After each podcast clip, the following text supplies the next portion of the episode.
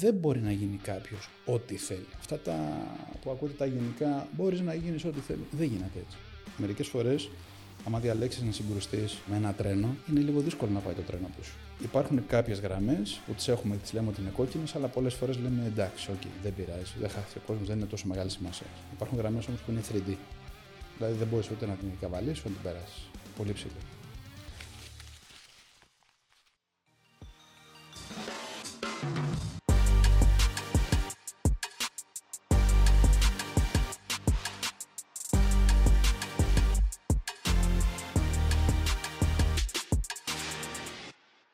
Γεια σας και καλώς ήρθατε σε ένα ακόμα business talk. Είμαι ο Δημήτρης και όπως πάντα έχω μαζί μου τον Χάρη και τον Άλεξ. Γεια σας, παιδιά. Γεια σε όλους. Καλησπέρα. Και σήμερα έχουμε τη μεγάλη μας χαρά να έχουμε μαζί μας τον Δημήτρη Καλό. Καλώς ήρθες, Δημήτρη. Καλώς σας βρήκα, παιδιά. Μεγάλη μας χαρά που είσαι μαζί μας σήμερα. Ε, θα ξέρετε, η δικιά μου είναι μεγαλύτερη από εσάς. Παιδιά, ο Δημήτρης είναι σύμβουλος επιχειρήσεων και όταν λέμε σύμβουλος, επειδή πολλοί το έχουμε παρεξηγήσει, εννοούμε hardcore σύμβουλος, δηλαδή το κάνει όντως αυτό, θα δείτε και στη συνέχεια τι εννοώ. Ιδρυτής της συμβουλευτικής Achieve, η οποία έχει έναν συμβολισμό στα αρχικά της. Θα δούμε και στη συνέχεια το τι σημαίνει αυτό, γιατί είναι, έχει μια πολύ ωραία ιστορία από πίσω την οποία μας την έχει πει και την έχουμε ακούσει. Οπότε καλώς ήρθατε Δημήτρη, ευχαριστούμε πάρα πολύ. Καλώς σας και βρήκα, μπορούμε να ξεκινήσουμε να μπούμε έτσι κατευθείαν γρήγορα στο θέμα. Όταν ακούμε συμβουλευτική επιχειρήσεων, πολλοί σκεφτόμαστε διάφορα πράγματα, δεν υπάρχει κάτι συγκεκριμένο. Εσύ το κάνεις με τον δύσκολο τρόπο, δηλαδή μπαίνεις στα βαθιά μιας επιχείρησης και την αλλάζεις εκ των έσω αλλάζοντας τις διαδικασίες, μιλώντας με ανθρώπους, χωρίς να αλλάζει τους ίδιους ανθρώπους κιόλας. Οπότε το έχεις ζήσει από το πρώτο χέρι. Θες να μας πεις λίγο τι πραγματικά είναι συμβουλευτική επιχειρήσεων; Τέλεια. Το πιο σημαντικό από όλα είναι ότι άγγιξε Δημήτρη μου αυτό το οποίο είναι τα πιο δύσκολα και τα πιο ωραία κομμάτια. Έτσι και το σκέψω τι θα πω εγώ τώρα σήμερα. Καταρχήν όλοι βλέπουν το σύμβουλο σαν έναν γιατρό ο οποίος έχει λύσεις για τα πάντα και ο οποίος μπορεί με ένα μαγικό ραβδάκι να μεταμορφώσει το οτιδήποτε σε αυτό που του ζητάει ο πελάτης, όσο δύσκολο και αν είναι. Άρα λοιπόν υπό αυτήν την έννοια τέτοιοι σύμβουλοι απλά δεν υπάρχουν. Εντάξει. Όλα τα πράγματα θέλουν το χρόνο τους.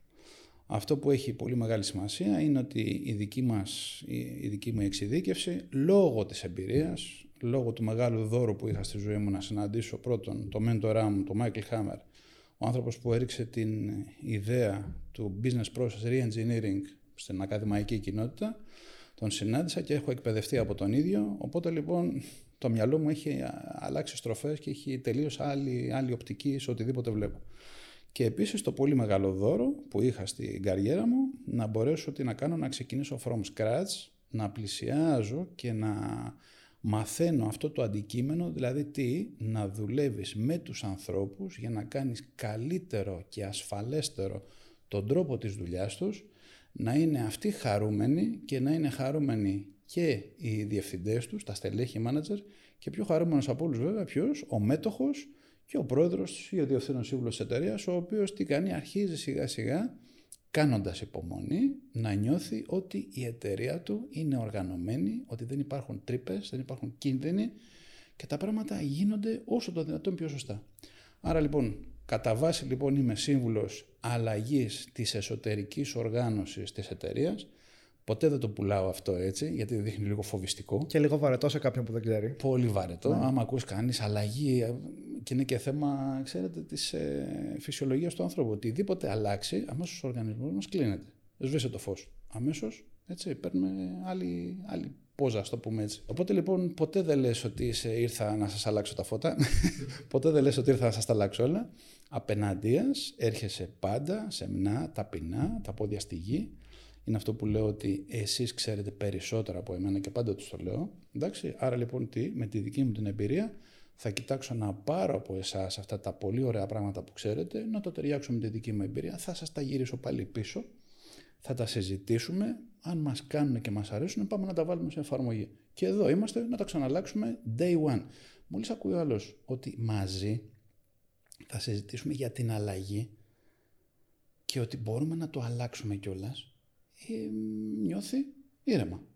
Άρα λοιπόν έχει πολύ μεγάλη σημασία σαν σύμβουλος επιχειρήσεων για να μπορείς να θεωρήσει ότι πας να γιατρέψεις τις αδυναμίες, κάποια προβλήματα που ενδεχομένως υπάρχουν έτσι, στις επιχειρήσεις, πρέπει να προσέχεις πάρα πολύ καλά τον τρόπο προσέγγισης σε όλους. Γιατί ουσιαστικά μετά νιώθω επιχειρηματίας ότι δεν έρχεται αυτός να μου αλλάξει αυτά που κάνω και να μου πει ότι μην το κάνεις έτσι, κάτω αλλιώς και θα τον έχω πάνω το κεφάλι μου να μου λέει πώς να κάνω τη δουλειά μου εγώ που την ξέρω καλύτερα ουσιαστικά.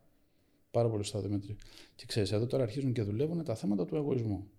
Ποιος είναι αυτός που στο δικό μου το μαγάζι θα έρθει να μου πει αυτό και αυτό και αυτό. Οπότε λοιπόν, ναι, είναι πολύ δύσκολο.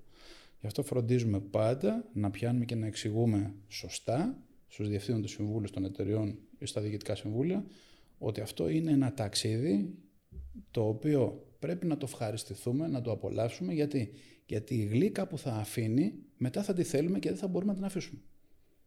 Εντάξει, είναι σαν να λέμε ότι το καλό όταν το συνηθίζεις και σου αρέσει δεν μπορείς να γυρίζεις πάλι πίσω στο χαουδές. Από μόνος σου δεν γυρίζεις. Άρα η πολύ μεγάλη προσπάθεια είναι στο να γίνει σωστά. Το ανταγωνιστικό πλεονέκτημα λοιπόν της Achieve σήμερα είναι ένα. Το οποίο πιθανόν δεν γνωρίζω και δεν είναι σωστό να λες για τους ανταγωνιστές σου ή για άλλους ε, κάτι, αλλά μπορώ να σας πω αυτό το οποίο κάνουμε εμείς. Αυτό το οποίο μαζί θα βάλουμε σε εφαρμογή θα ζήσει. Έστω και αν φύγουμε εμείς μετά από χι χρονικό διάστημα. Σε ένα σεμινάριο που πρόσφατα σε είδαμε και σε ακούσαμε, το οποίο το έκανες μαζί με το, και με τον Θοδωρής Σπιλιώτη, που εξ αρχής λόγω αυτού ήρθαμε, αλλά σε γνωρίσαμε και εσένα. Ε, είχες πει κάτι το οποίο μου είχε, μου είχε μείνει ακόμα και μου άρεσε πάρα πολύ. Είχες πει ότι κάθε φορά που πας να αναλάβεις μια ε, δουλειά όσον αφορά το, το, όλο το κομμάτι του consulting και της αλλαγής, βάζεις ένα όριο και λες ότι δεν δέχομαι άμα αναλάβω τη δουλειά να χάσει ούτε ένα ευρώ ένας εργαζόμενος, αλλά ούτε να χάσει ούτε ένα ευρώ επιχειρηματίας. Άρα θα δουλέψεις κάτω από αυτές τις συνθήκες, να μείνουν τα πράγματα οικονομικά έτσι όπως έχουν και για τους δύο, να μην χάσει κανείς, αλλά ταυτόχρονα χωρίς να χάσει κανείς, να γίνουν και όλοι πιο και ευτυχισμένοι και παραγωγικοί. Ε, Πώς εν τέλει το καταφέρνεις αυτό, Γιατί όταν ακούμε και για τέτοιες αλλαγές, πολλοί μπορεί να σκέφτονται ότι εντάξει, θα πάω εγώ τώρα σε μια επιχείρηση και θα πω ότι αντιπαραγωγική, 10 άτομα διώξου, ξέρω εγώ, κάνε αυτό, άλλαξε εκείνο, κόψε κόστη εκεί. Το, έχουμε, το έχουν πολύ έτσι, στο, έτσι στο μυαλό τους. Δημήτρης μου, καταρχήν ε, χαίρομαι πάρα πολύ και μάλιστα μου το είπατε και όλοι σα ε, που συγκρατήσατε κάποια ναι μεν ατάκες, ας το πούμε έτσι, από ένα πολύ ωραίο σεμινάριο που κάναμε στο Πολεμικό Μουσείο, ε, αλλά έχουν πολύ μεγάλη αξία και δεύτερον μου βάζεις τώρα μια πολύ ωραία άσκηση να τη μοιραστούμε. Δεν είναι εύκολο, αυτό είναι πάρα πολύ δύσκολο. Εντάξει. Αλλά είστε για να βάζετε τα δύσκολα εδώ πέρα. Εντάξει, και αυτό μου αρέσει. Λοιπόν, τι σημαίνει αυτό; Με είχε ρωτήσει μια κοπελιά ε, από τη. Είχαμε συνδεθεί μαζί από τη Σκωτία, γιατί ήθελε να γίνει σύμβουλος επιχειρήσεων. Δεν έχει τελειώσει το, το πτυχίο της ακόμα. Και μου λέει: Σας παρακαλώ, θα ήθελα να κάνουμε ένα Skype να μου εξηγήσετε, γιατί θέλω να γίνω σύμβουλος επιχειρήσεων σαν και εσάς. Το πρώτο πράγμα που της είπα είναι το εξής: Ότι για να θέλεις να γίνεις μία ημέρα σύμβουλος, θα πρέπει τι να κάνεις, να έχεις εργαστεί, να έχεις δουλέψει, να έχεις διοικήσει, να έχεις διοικηθεί, να έχεις κάνει πατάτες, χοντρές πατάτες, ψηλές πατάτες, γενικώς λάθη, να έχεις κάνει όμορφα πράγματα τα οποία σου φάνηκαν όμορφα, αλλά στο τέλος πήγανε στο φούντο. Απατά. Εντάξει, και έγιναν μετά πατάτες, γιαχνί. Λοιπόν, να έχεις όλα αυτά τα πράγματα, να έχεις πονέσει, να έχεις φάει ξύλο, όχι ξύλο κανονικό, αλλά να έχει φάει πολύ ξύλο. Εντάξει, και να έχεις συνειδητοποιήσει ότι τελικά ένα πράγμα είναι αυτό το οποίο ε, δεν ξέρεις. Δεν ξέρεις αυτά που ξέρουν οι άλλοι. Απλά τι γίνεται, αποκτάς τη μέθοδο και όσα περισσότερα πράγματα έχεις ζήσει και έχεις δει, μπορείς τι να κάνεις αν έχεις και τις κατάλληλες δεξιότητες, γιατί όλα τα πράγματα να ξέρετε θέλουν δεξιότητες. Δεν μπορεί να γίνει κάποιος ό,τι θέλει. Αυτά τα που ακούτε τα γενικά, μπορείς να γίνεις ό,τι θέλεις. Δεν γίνεται έτσι. Εντάξει. Εγώ μπορεί να θέλω, όπως σας έχω πει, να γίνω γιατρός νευροχειρουργός. Ε, ο καλός Θεός μου λέει: Για ανθρώπους δεν θα γίνεις νευροχειρουργός, θα γίνεις επιχειρήσεων. Εντάξει, ήξερε καλύτερα από τον οποιοδήποτε. Για έχει λόγους. Οπότε λοιπόν, φτάνουμε και λέμε, για να μπορέσω εγώ να υπερασπιστώ, γιατί θα το έκανα, ε, ε, υπάρχουν κάποιες προϋποθέσεις. Με τι mindset σαν άνθρωπος κινείσαι και γίνεσαι στέλεχος μιας επιχείρησης; Τι κουβαλάς; Τι αρχές κουβαλάς; Τι αξίες κουβαλάς; Άμα δεν έχεις αξίες και δεν έχεις αρχές, τότε δεν υπάρχει περίπτωση να προσπαθήσεις να φέρεις, Δημήτρη μου, όπως είπες πολύ σωστά, αυτή την ισορροπία. Έτσι. Θα πας με το δυνατό. Με ποιον κινδυνεύεις λιγότερο, με αυτό που έχει την εξουσία. Άρα τι πρέπει να κάνεις, περισσότερα χατήρια. Ή δεν πρέπει να χαλάς το χατήρι. Οπότε λοιπόν αναγκαστικά θα χάσεις κάποιο άνθρωπο. Αναγκαστικά. Σας το λέω εκ πείρας. Από την άλλη, δεν μπορείς να είσαι ο άνθρωπος ο οποίος δεν έχει δικαιοσύνη και δεν σέβεσαι τα συμφέροντα όλων των ανθρώπων. Εμένα δεν με απασχολεί αν ο επιχειρηματίας έχει δισεκατομμύρια. Δεν με ενδιαφέρει. Γιατί η βασική μου αρχή είναι δεν θέλω κάποιος να αδικείται. Είδες, είναι μια αρχή. Εφόσον δεν θες να αδικείται και βλέπεις κάποιους οι οποίοι εκμεταλλεύονται καταστάσεις, να το πούμε κόσμια, εντάξει, και ωφελούνται από το βάζο με το μέλι, η δική σου η αρχή είναι πια. Λες τώρα, άσε να πάω να μπλέξω και να βρω τον πελά μου. Ε, είδες. Αυτομάτως λοιπόν αρχίζεις και προστατεύεις τον εαυτό σου. Έχεις κάνει τον πρώτο συμβιβασμό. Ο άλλος είναι τι, ε, να τον αφήσεις να συνεχίζει να το κάνει, ας πούμε, ή να πεις, δύο λεπτάκια, ποιανού είναι τα λεφτά του επιχειρηματία. Από τον επιχειρηματία τρώμε όλοι μαζί, δεν είναι, οικογένειές μας. Και τόσων άλλων ανθρώπων. Εάν αυτός λοιπόν που εκμεταλλεύεται μια κατάσταση και δεν σκέφτεται ότι μεθαύριο μπορεί να γίνει μια ζημιά που θα την πληρώσουμε πάλι όλη η εταιρεία, τότε κάποιος θα πρέπει να τον βοηθήσει. Έτσι δεν είναι; Και τι κάνεις, εκεί είναι τα δύσκολα Δημήτρη. Πώς επεμβαίνεις για να εξασφαλίσεις ότι δεν πρέπει κανείς να αδικείται εντάξει, και με ποιους τρόπους; Ο ένας τρόπος είναι να του λες: Α, τι κάνεις! Δεν βολεύει πάντα. Και μάλιστα γίνεσαι και κακό. Ο άλλος είναι ο διπλωματικός τρόπος, ο οποίος δεν βλέπεις ότι γίνεται κάτι πολύ σοβαρό, οπότε δεν επιλαμβάνεσαι. Επιλαμβάνονται τα τμήματα τα οποία είναι αρμόδια για τέτοιες δουλειές.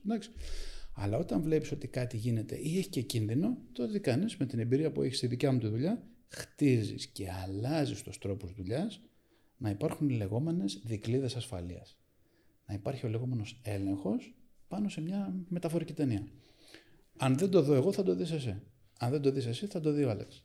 Τι σημαίνει αυτό, ότι όταν γίνεται μια τέτοια διαδικασία σε day-to-day basis, δεν θα περάσει το λάθος. Οπότε τι κάνεις, χτίζεις και αλλάζεις τη διαδικασία. Και έτσι ξέρει αυτός, ο οποίος επιχειρούσε τα διάφορα, έχει αλλάξει τη διαδικασία. Οπότε τι κάνω τώρα, θα με βρούνε. Δεν μπορώ να το ξανακάνω. Και έτσι λοιπόν τον κάνεις έμεσα να είναι ένα καλό παιδί. Και εκτός αυτού, μοιράζονται με αυτόν τον τρόπο και οι ευθύνες, γιατί όταν πάρα πολλοί ε, παρακολουθούν μια διαδικασία, τότε η ευθύνη μοιράζεται σε όλους αυτούς που έχουν γνώση και όχι μόνο σε ένα άτομο που θα κάνει π.χ. τον αρχικό έλεγχο ή τον τελικό έλεγχο. Πάρα πολύ σωστό, χάρη μου. Αυτό όμως προσέξτε να δείτε τώρα τι γίνεται, για να δείτε τη δυσκολία της δουλειάς. Εντάξει. Να κάνω μια ερώτηση στον εαυτό μου.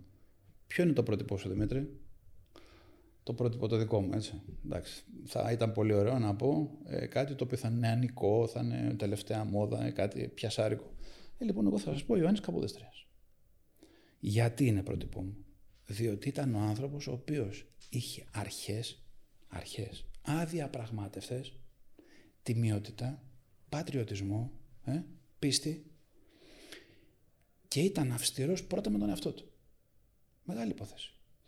Ο Καποδίστρια λοιπόν, κοιτάξτε τι έκανε. Τον καλέσαν, τον έβαλε σε αποστολή ο Τσάρος και οργάνωσε τα καντόνια της Ελβετίας με το καινούριο του σύνταγμα που σκοτωνόντουσαν και έτσι μέχρι σήμερα τον έχουν κάθε ένα από τα καντόνια, τον έχει άγαλμα στην πόλη του. Τι έκανε δηλαδή, έφτιαξε τέτοιες διαδικασίες με τέτοιες λεπτές ισορροπίες που ήταν όλοι ευχαριστημένοι. Λέω, ποιος θα το φανταζόταν ότι το πρότυπό μου, ας πούμε, θα έκανα κι εγώ περίπου αυτή τη δουλειά. Γίνεται να τους έχεις όλους ευχαριστημένους. Το απάντησε ο Τσόρτσελ, για να μην το απαντήσω εγώ. Αν θες να τους έχεις όλους ευχαριστημένους, είναι ο ορισμός της αποτυχίας, είπε ο Τσόρτσελ. Και έχει δίκιο. Εντάξει, μα θα μου πεις τότε εσύ τι κάνεις. Εγώ κάνω κάτι με δικό μου προσωπικό κόστος, συντεριάζοντας τις δικές μου αρχές. Δεν είμαι άγιος, δεν είμαι ο καλύτερος άνθρωπος στον κόσμο. Απλά μπορώ να σας πω ότι δίνω τις μάχες μου και προσπαθώ και παλεύω. Και εκεί είναι τα δύσκολα. Γιατί για να μπορέσεις, όπως είπες, Χάρη, να αλλάξεις τις δουλειές των ανθρώπων, τι πρέπει να ξέρεις, πρέπει να ξέρεις τις δουλειές των ανθρώπων. Ε, εδώ σε θέλω τώρα.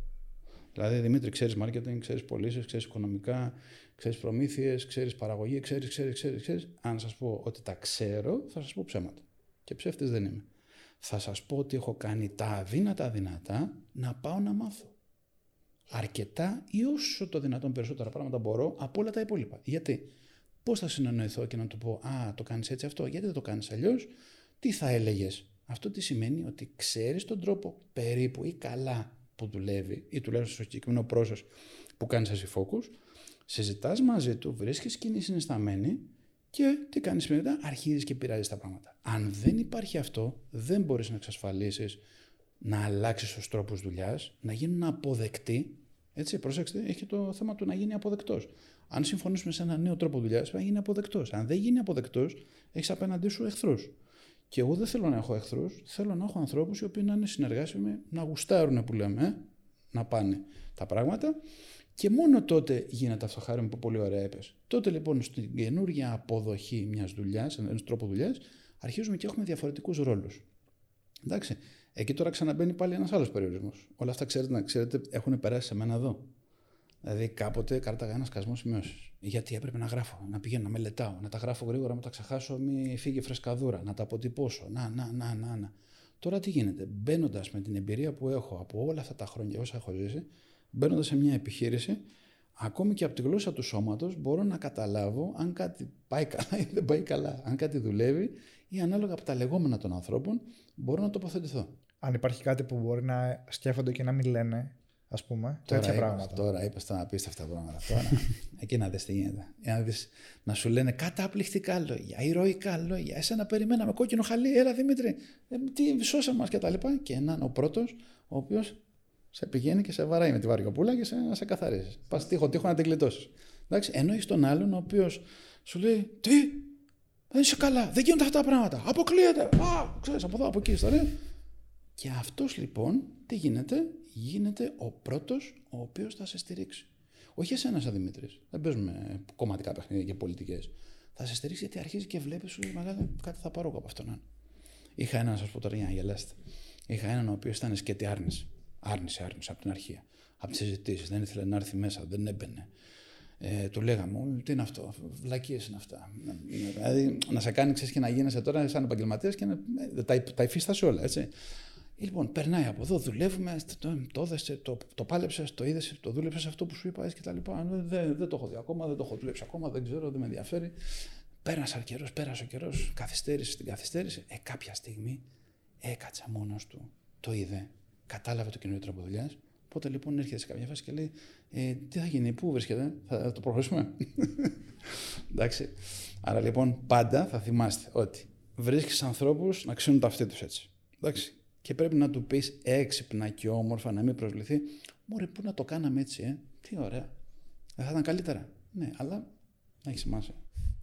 Σας έχει τύχει ποτέ να, να αρνηθείτε κάποια πρόταση για, για συνεργασία με μια επιχείρηση ε, επειδή δεν είχε τις ίδιες αξίες και αρχές με εσάς ή να το ανακαλύψατε στην πορεία και να σκεφτήκατε να φύγετε επειδή δεν θέλατε να, να δικηδενεύσετε την καλή σας εικόνα.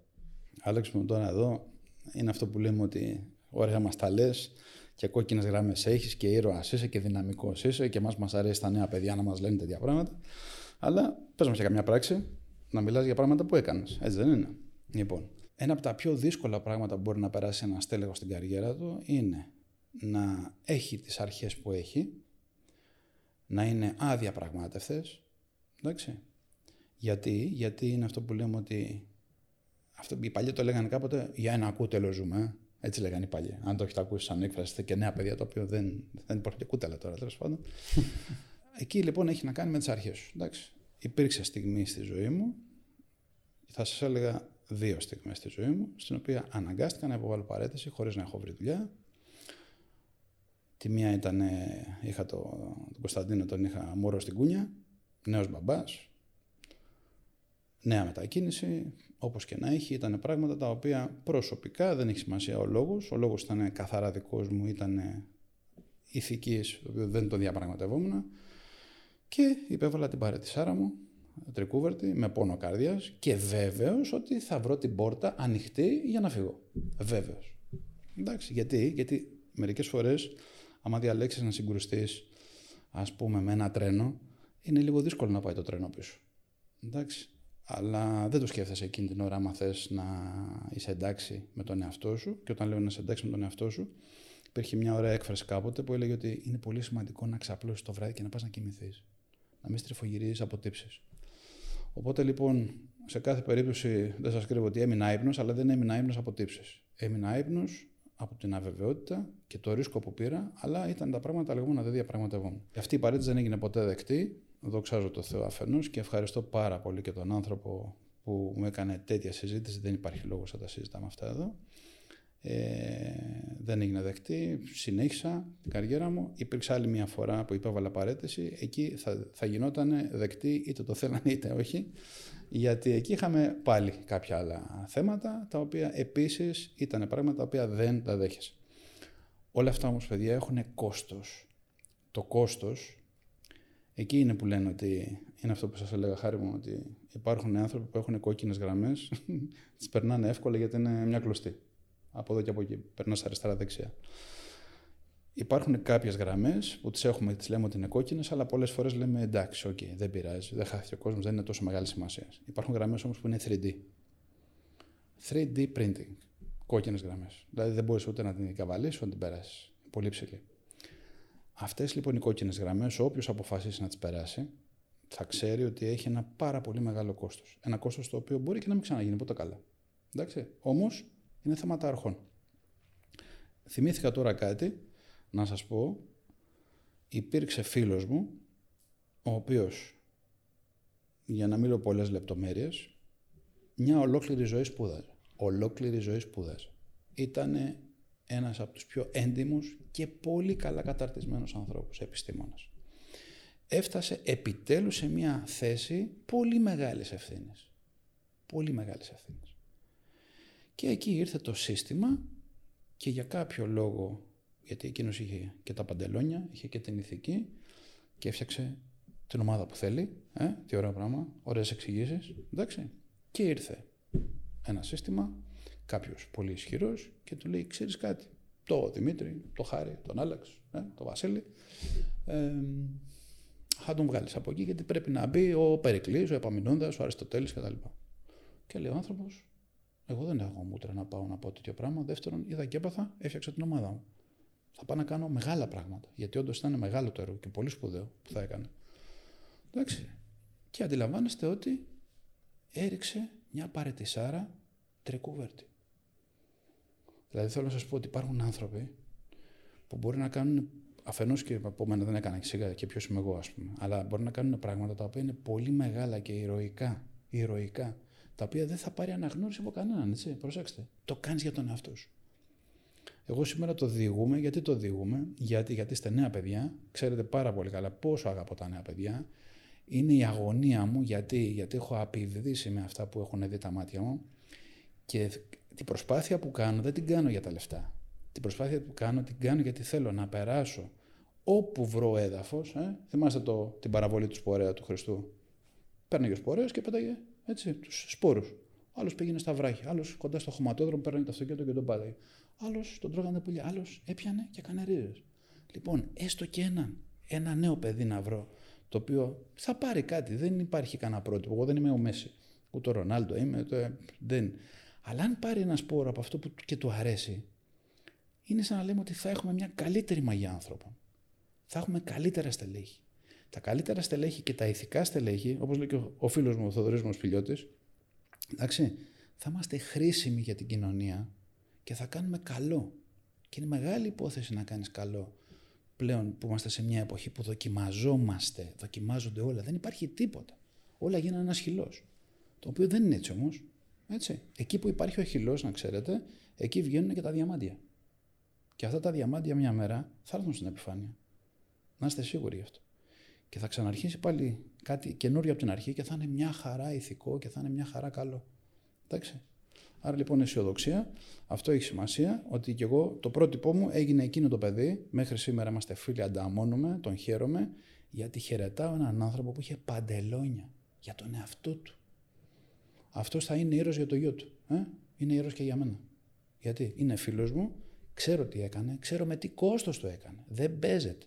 Δεν παίζεται, παιδιά. Εντάξει. Άρα λοιπόν γι' αυτό λέμε: Θες να είσαι manager, θες να είσαι ηγέτης; Όχι manager, θες να είσαι ηγέτης. Γιατί ο manager δεν σημαίνει ότι είσαι και ηγέτης. Εντάξει, έχουμε manager για κλάματα. Εντάξει, άμα θες να είσαι ηγέτης, θα τα έχεις όλα. Πρέπει να τα έχεις όλα. Είναι πολύ σημαντικό αυτό να υπάρχουν κόκκινες γραμμές και βέβαια το κόστος είναι όντως μεγάλο. Και ακόμα και στο παράδειγμα του Καποδίστρα που είπαμε πριν, είδαμε ότι εν τέλει το πλήρωσε με τη ζωή του. Και το, το... Και το ήξερε, χάρη μου. Το ήξερε, ήξερε πολύ καλά. Δηλαδή, να σου πω κάτι. Στη δουλειά που κάνω, ξέρω και ήξερα πάρα πολύ καλά ότι δεν υπάρχει περίπτωση να τους έχεις όλους ευχαριστημένους. Γιατί, γιατί ο άλλος έχει μια αντίληψη, ας πούμε, που του λες: Ξέρεις κάτι, άνθρωπε μου, σε ένα χαρτί μαζεύουμε 8 υπογραφές. 8 υπογραφές δεν είναι έλεγχος. Είναι απίστευτη καθυστέρηση. Απίστευτη γραφειοκρατία, ταλαιπωρία. Και δεύτερον, είδα ότι δεν ελέγχουν σωστά τα πράγματα. Πας και πειράζεις τώρα για να πάρει. Δηλαδή, άμα σκεφτείτε, τι σας λέω τώρα, ότι οι 8 υπογραφές πρέπει να γίνουν 3. Οι άλλοι 5 πρέπει να πάρουν την υπογραφή τους και να πάνε στην άκρη. Για εκείνους θεωρείται απίστευτο χτύπημα στον εγωισμό τους. Αρκεί να βάζεις μια υπογραφή. Είναι εξουσία. Α, πρέπει να το υπογράψει ο τάδε. Ρε άνθρωπε μου, τι υπογράφεις; Επιτρέπεται τώρα εσύ να υπογράφεις. Κοντζάμ, Θεός, να υπογράφεις για 2 ευρώ. Έγκρισε. Δεν έχεις κανένα χριστιανό άλλο να, να τον βάλεις και να του πεις: Σε κάνω υπεύθυνο. Αν θέλετε να κάνετε μεγάλες αλλαγές, πρέπει να καταλαβαίνετε πρώτον το χώρο που είστε και να καταλαβαίνετε τους ανθρώπους που έχετε μπροστά σας. Αν έχετε παιδιά τα οποία έχουν διάθεση να πούνε μπροστά στη ζωή, θέλουν να πάρουν πράγματα Θέλουν να οδηγήσουν το αυτοκίνητο, ρε φίλε. Βλέπουν τον πατέρα που οδηγεί το αυτοκίνητο και θέλουν πότε θα έρθει η ώρα να οδηγήσω εγώ το αυτοκίνητο; Με την ίδια λογική είναι πότε θα έρθει η ώρα να πάω να δουλέψω; Πότε θα έρθει η ώρα να γίνω κι εγώ manager, όπως έλεγα κι εγώ. Θέλω να γίνω διευθυντής, ρε φίλε. Θέλω να γίνω manager. Ε, αφού έβλεπα τους άλλους. Εμπνεώσουν. Έβλεψε για το κινητό του, για το αυτοκίνητό του. Μην κορδευόμαστε. Τα περάσαμε κι εμείς αυτά. Άρα λοιπόν θες, δημιουργούνται πρότυπα. Το θέμα όμως είναι τι; Είναι έτσι. Είναι τόσο εύκολο. Δεν είναι εύκολο. Εντάξει, άρα λοιπόν πρέπει να μάθεις να μοιράζεσαι, να εκχωρείς και να μην φοβάσαι. Και να νικήσεις τον εγωισμό σου. Θα το θυμάστε αυτό. Αν βγει κάτι από αυτή τη συνάντηση, θα θυμάστε ότι τη μεγαλύτερη πρόσκληση που κάνω σε όλους σας και στον εαυτό μου ακόμα, γιατί, γιατί τον εγωισμό ποτέ δεν μπορεί να πει κανείς ότι τον κέρδισε. Να το ξέρετε. Κανένας μας. Εντάξει. Είναι να παλεύουμε όλη μέρα με τον εγωισμό μας και να γίνουμε πιο ταπεινοί άνθρωποι. Πιο ταπεινοί άνθρωποι. Όσο κρύβεσαι, τόσο αμείβεσαι. Όσο πας στο, στο παρασκήνιο, τόσο έρχονται τα πράγματα που μιλάνε για σένα στο προσκήνιο. Γιατί με έναν τρόπο ο οποίος δεν είναι δική μας δουλειά, αλλά έτσι γίνεται. Είπες πολύ ωραία για τους ανθρώπους που βλέπουν τους ε, managers οι οποίοι έχουν το ακριβό κινητό, έχουν το ακριβό αυτοκίνητο, είναι ντυμένοι στην πένα, ας πούμε, κοστούμαρισμένοι και είναι για αυτούς μιας μορφής ε, πρότυπο. Ε, Όμως βλέπουμε πολλές φορές ότι αυτοί οι άνθρωποι εν τέλει είτε δεν είναι ευτυχισμένοι, είτε κάνουν κακό σε άλλους ανθρώπους, και ίσως τελικά η ζωή τους δεν είναι τόσο μαγική όσο την έχουμε στο μυαλό μας ε, αρκετοί άνθρωποι. Ε, πώς μπορούμε αυτό να το, το στερεότυπο ουσιαστικά να το νικήσουμε και πώς μπορούμε να ξέρουμε αν κάποιος εν τέλει είναι καλό ή κακό πρότυπο; Εδώ χάρη μου είναι εδώ αυτό που λες είναι κάτι πάρα πολύ δύσκολο και είναι ωραίο όπως λέω με να μου αρέσει να τσαλακώνομαι. Ο πρώτος που την έχει πατήσει είμαι εγώ. Έχω δει ανθρώπους να λες αυτός είναι Άγιος άνθρωπος, Άγιος, Άγιος, υπογράφεις υπογράφεις. Να λες, βάζω το χέρι μου στη φωτιά, το κάνω. Και μετά να συνειδητοποιείς ότι αυτός ο άνθρωπος είναι κάποιες συμπεριφορές οι οποίες δεν μπορείς να τις δεχθείς σαν άνθρωπος και να λες, είναι τόσο μεγάλη η αποτυχία σου δηλαδή στο να πέσεις μέσα, που λες, αποκλείεται, ρε αδερφέ μου, δεν γίνεται. Μα αυτός είναι άγγελος. Πώς γίνεται να γίνεται διάβολος, ας πούμε. Εντάξει. Εκεί λοιπόν μαθαίνεις δύο πράγματα. Η σημερινή εποχή, εγώ το παρακολουθώ, αλλά δεν θα σας έλεγα ότι έχω μπει σε αυτή τη διαδικασία. Υπάρχουν άνθρωποι που ξέρουν να σε παρακολουθήσουν από νευρογλωσσικούς προγραμματισμούς και τα λοιπά, έχουν τεχνικές, έχουν, έχουν, έχω παρακολουθήσει και εγώ τους ειδικούς του FBI, ας πούμε, να σου παρουσιάζουν από θα σου πει ψέματα κάποιος. Έχουν όλα μία βάση. Όλα έχουν μία βάση. Εντάξει. Το θέμα ποιο είναι, ότι εμείς δεν κάνουμε όλοι, όλοι μας, όλοι μας να, πάμε να κάνουμε τέτοιου είδους εκπαίδευση για να πέσουμε 100% μέσα. Δεν μπορεί να συμβεί αυτό. Δεύτερον, υπάρχουν τα λεγόμενα ψυχομετρικά τεστ, τα οποία τα δουλεύουν οι δύο στα τμήματα του HR, τα οποία έχουν μια βάση, το καταλαβαίνω. Αλλά αν ρωτήσεις ακόμα και τους HR, 100% τον ξέρεις τον άνθρωπο αυτόν που του πήρες το ψυχομετρικό. Σου πει ο άνθρωπος, σωστά, όχι δεν τον ξέρω 100%. Γιατί δεν ξέρεις τις συμπεριφορές του. Δεν ξέρεις. Άρα, εφόσον δεν ξέρουμε τη ζωή ενός ανθρώπου, τι έχει μαζέψει από τα παιδικά του χρόνια, πού έχει φτάσει, πώς έχει αντιληφθεί, τι κοσμοθεωρία έχει φτιάξει, δεν μπορείς να ξέρεις ποτέ. Δεν έχετε εκπλαγεί τον τελευταίο καιρό με τα μίντια που έρχονται στην επιφάνεια πραγματικά κακουργήματα, έτσι, χωρίς να πούμε πολλές λεπτομέρειες. Και κοιτάς την ίδια στιγμή ένα αγγελικό πρόσωπο, ένα, και δεύτερον πηγαίνουν στη γειτονιά των ανθρώπων και τους λένε «Ω, τάδε, τι λέτε ρε παιδιά, πέσαμε από τα σύννεφα. Μα τι λέτε, ήταν ο καλύτερος άνθρωπος. Ο καλύτερος άνθρωπος έγινε ο χειρότερος άνθρωπος μεγαλύτερος εγκληματίας. Άρα τι σημαίνει αυτό, ότι δεν έχουμε τη δυνατότητα ούτε να κουβαλάμε τα ψυχομετρικά μας όπου να είναι. Ένα. Δεύτερον, δεν έχουμε όλη τη δυνατότητα να πάμε να σπουδάσουμε και να ψάχνουμε. Πόσες φορές έκανε βλεφάρισμα, σε ποιο σημείο της ομιλίας έκανε. 16 φορές έκλεισε τα, τα τσίνορα. Πολύ ωραία. Σε εκείνο το σημείο τη έκλεισε 4. Α, εκεί που είναι 4 είναι πιο εντάξει. Δεν γίνονται αυτά τα πράγματα εύκολα. Αν με ρωτήσετε, μπορώ να σας πω ότι από την εμπειρία μου έχω φτάσει σε κάποια σημεία που κι εγώ λιγάκι ανησυχώ Άσχετα αν έχω πέσει έξω κάποιες φορές, έτσι. Αλλά υπάρχουν φορές που πέφτω μέσα Και μάλιστα υπάρχουν φορές που περιμένουν να μου πει αυτό που λέω, να δεις τώρα θα με ρωτήσει αυτό. Και με ρωτάει εκείνη την ώρα αυτά. Ή να δεις θα απαντήσει αυτό. Γιατί, Γιατί γράφει χιλιόμετρα η εμπειρία. Εντάξει. Και θεωρώ ότι το ακριβώς το ίδιο που λέμε τώρα για τους ανθρώπους ισχύει για τις επιχειρήσεις. Υπάρχουν κάποιες που φαίνονται άγιες ε, εξωτερικά, ότι κάνουν κάτι πολύ καλό, αλλά από πίσω λίγοι ξέρουν τι, τι συμβαίνει. Οπότε θεωρώ ισχύει το ίδιο. αυτό που λες τώρα, ξέρεις, είναι μια τεράστια αλήθεια και είναι πολύ ωραίο να την πούμε για να την ακούσουν και τα νέα παιδιά. Και θα σου πω τι έχω στο μυαλό μου τώρα. Έτσι, από αυτό που είπες, θα δεις τι έχω εγώ στο μυαλό μου τώρα. Εγώ θα ήθελα να απευθυνθώ στα νέα παιδιά τα οποία αύριο και ψάχνουν δουλειά. Όπως ήταν και η χρονιά του, του γιού μου φέτος. Να βγει, να κάνει το βιογραφικό του, να πάει το πρώτο ίντερβιου, να τα χτυποκάρδια του, οι αγωνίες κτλ.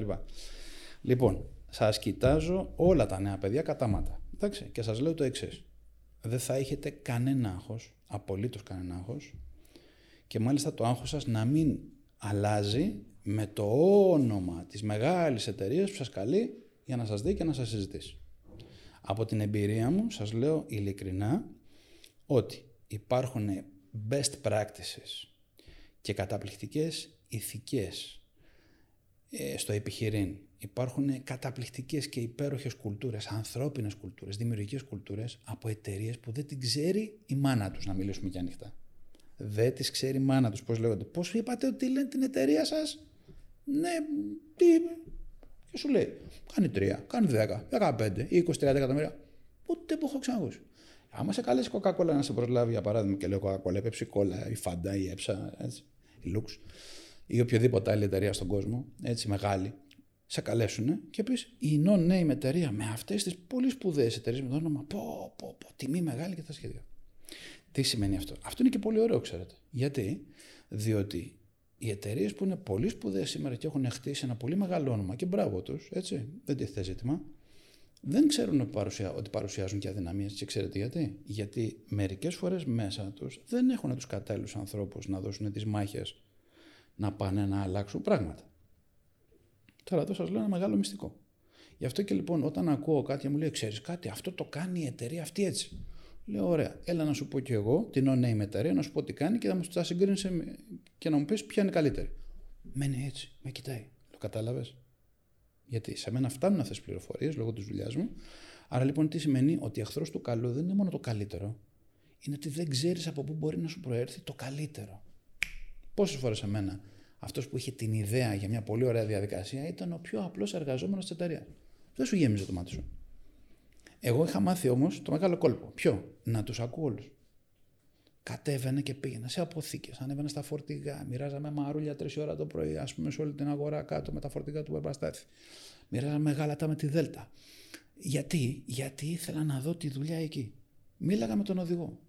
Εκείνος τρελαινόταν όταν μου λέει, ας πούμε, κύριε Κάλο, ξέρω εγώ τώρα τι λέτε.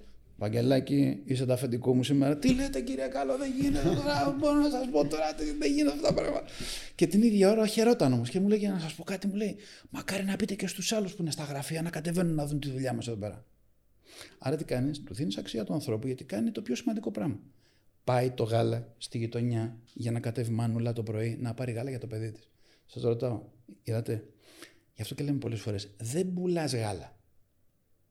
Τι ώρα που λένε. Πουλά μια υπηρεσία. Ποια είναι η υπηρεσία; Η Μανούλα να πάρει το γαλατάκι να πάει στο μόρος τη, να πάει στα παιδιά της, να ετοιμάσει το πρωινό, να χαρούν όλοι μαζί. Άμα δεν πας, ή το πας λάθος, ή πας ένα κακό προϊόν, χάθηκε αυτή η υπηρεσία. Έτσι δεν είναι. Άρα λοιπόν δεν ισχύει σε καμία περίπτωση. Γι' αυτό και θέλω όλα τα νέα παιδιά να μην έχουν κανένα άγχος απολύτως. Είσαστε μια γενιά η οποία το βιογραφικό που φτιάχνετε, που έχετε και οι σπουδές σας, μόλις θα κουμπίσετε σε τραπέζι, σπάει το τραπέζι. Εντάξει. Στη δικιά μας τη γενιά δεν υπήρχε αυτό. Είχαμε, αν είχαμε κανένα lower, λέγαμε πω, πω τι ξέρει ο άνθρωπος lower, ξέρει αγγλικά, άστα να πάνε. Και άμα τελείωνε κανένα πανεπιστήμιο, τι θες, ήταν ιστορίες. Λοιπόν, σήμερα δεν έχετε να φοβηθείτε τίποτα, απολύτως. Είσαστε και πανέξυπνοι, εντάξει, και η γενιά που είναι φευγάτη και θέλει να φεύγουν τα πράγματα, να τρέχουν, μη μας κολλάς, δώσε μας φαντασία, δώσε μας. και ιδανικά. Το θέμα, ξέρετε ποιο είναι, ότι δεν έχετε πρότυπα σήμερα. Και δεν φταίτε εσείς. Ποτέ δεν φταίνε τα παιδιά. Έτσι, δεν φρόντισε αυτό το σύστημα με αυτά που προβάλλει να σας δώσει τα σωστά πρότυπα. Εντάξει, εκεί είναι το παιχνίδι. Γιατί αν έχεις ένα πρότυπο, ξέρεις τι κάνεις. Δεν βλέπεις την ώρα να ξυπνήσεις, να θες να πας να του μοιάσεις, να κάνεις πράγματα που μοιάζουν σε εκείνον. να κάνεις πράγματα που γίνονται ή έγιναν με τέτοιο ωραίο τρόπο που θες να κάνεις και εσύ τα ίδια ή και περισσότερα. Και αυτό είναι το μεγάλο κόλπο. Εμείς πιστεύουμε κιόλας ότι υπάρχουν αυτά τα πρότυπα. Απλά είναι όπως οι νόνα με εταιρείες που είπαμε, ότι τους περισσότερους δεν τους ξέρει κανείς. Οπότε έτσι δεν μπορεί και η, η μεγάλη μα, ας πούμε, όλα τα παιδιά να ξέρουν τι έχει κάνει αυτός ο άνθρωπος και να τον θέσουν σαν ένα πρότυπο. Και είναι και κάτι που προσπαθούμε και μέσα από το business talks που έχουμε πει πολλές φορές, να φέρουμε και ανθρώπους που είναι λεγόμενοι της διπλανής πόρτας, που όμως έχουν κάνει πράγματα στην καριέρα τους. Χαρά μου, ξέρεις τι γίνεται. Αυτό που είπες είναι πολύ σπουδαίο. Έχω συγκλονιστεί εγώ με μια από αυτές τις λεγόμενες πολύ μικρές εταιρείες, μεγάλη στο δικό τους τον κλάδο, έτσι. Εντάξει, που βλέπεις ότι υπάρχει μια ηγεσία φευγάτη, φευγάτη στην κυριολεξία, εντάξει, που αγαπάει τόσο πολύ το προσωπικό. Το αγαπά, το σέβεται και βέβαια και το προσωπικό πρέπει και να σέβεται αυτή την ηγεσία. Γι' αυτό πολλές φορές ε, κλείνω τα σεμινάρια και λέω να σας πω κάτι, να πάτε να πείτε ευχαριστώ στην εταιρεία σας που σας έστειλε σε ένα σεμινάριο για να μάθετε αυτά τα πράγματα. Αλλά θα μάθετε, λέτε και σε ευχαριστώ. Δεν είναι υποχρεωμένοι. Μπορεί να θεωρητικά να είναι υποχρεωμένοι. Στη δική σας την περίπτωση το κάνει επειδή θέλει. Είδατε ποια είναι η διαφορά. Εντάξει. Άρα λοιπόν τι γίνεται. Δεν έχουμε πρότυπα. Πολύ σωστά τι είπες, δεν προβάλλονται. Στη δική μου την εποχή λοιπόν, να σας πω να λέμε και πώς ε, ήμουνα και εγώ όταν ήμουν στη δική σας την ηλικία. Εάν έπαιρνα πρέφα ότι υπάρχει ένας εισηγητής ο οποίος λέει υπέροχα πράγματα κυρίως από την εμπειρία του. Εντάξει, όχι να έρχεται όπως παρακολουθούσα κάποια σεμινάρια. Πάρεις πρώτο slide, δεύτερο slide, α, και μας διάβαζε τα slide. Αντιλαμβάνεσαι ότι μέχρι να τελειώσει το ρημάδι το σεμινάριο, είχαμε γίνει 200 ετών, ας πούμε, και λέγαμε Χριστέ μου, δεν θα ξαναπαρακολουθήσω αυτό το σεμινάριο, δηλαδή δεν ξέρω τι θα γίνει, ας πούμε. Λοιπόν, και δυστυχώς πολλά σεμινάρια είναι έτσι να πούμε. Εντάξει. Μα, μα Μικρή παρένθεση. Ναι, όχι, Δημήτρη μου, να σου πω κάτι. Πρέπει, ας πω τι γίνεται. Δεν πρέπει να έρχεται κάποιος να παρακολουθήσει αυτόν ο οποίος σας λέει τι λένε τα βιβλία.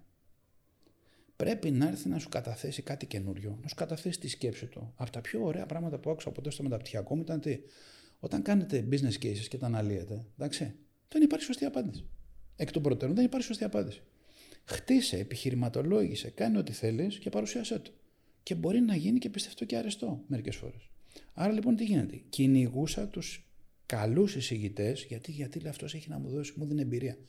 Και αν το πετύχαινα, του τζάκιζα, δηλαδή διάλειμμα δεν έκανε άνθρωπος, αλλά πήγαινα εγώ να τον κυνηγήσω. Άρα τι έκανα, δημιουργούσα, έβλεπα ποιος μπορούσε να λειτουργήσει σαν πρότυπό μου και τον κυνηγούσα. Εντάξει. Άρα λοιπόν, γι' αυτό και αν θυμάστε το σεμινάριο τι σας είπα, η σωστή απάντηση δεν είναι έλα να σου μάθω ποιο είναι το σωστό μοντέλο ηγεσίας. Αυτό είναι λάθος. Υποτιμώ τους νέους ανθρώπους, κυρίως τους νέους ανθρώπους. Έλα να σου πω ποιος είναι ο καλύτερος μάνατζερ και να πεις Να, σαν και αυτό θέλω να γίνω. Όχι. Ποιες είναι οι πρακτικές που σου αρέσουν και σου ταιριάζουν σε σένα; Σ' αρέσει η τιμιότητα και η ειλικρίνεια; Σ' αρέσει, θες να σου λέει την αλήθεια; Θες να σου λέει πιο όμορφα, να σου λέει ζωρικά; Γιατί, γιατί ο άνθρωπος ο οποίος θέλει να φοβηθεί, βλέπεις, έχει απ' όλα μετά. Το θέμα ποιο είναι; Βγες να δημιουργήσεις πρότυπα. Δες ανθρώπους. Εγώ θα παρακολουθήσω δεν ξέρω πόσες ομιλίες TEDx. Πώς μιλάει ο ένας, τι λέει, τι είπε, τι επιχείρημα, αν μ' άρεσε ή δεν μ' άρεσε. Μαθαίνω, μαθαίνω, μαθαίνω συνέχεια. Γιατί, γιατί πρέπει να μπορείς να κάνεις τη διαφορά. Άρα, αυτός που θα έρθει να με ακούσει, θέλει να ακούσει εγώ πώς την πάτησα.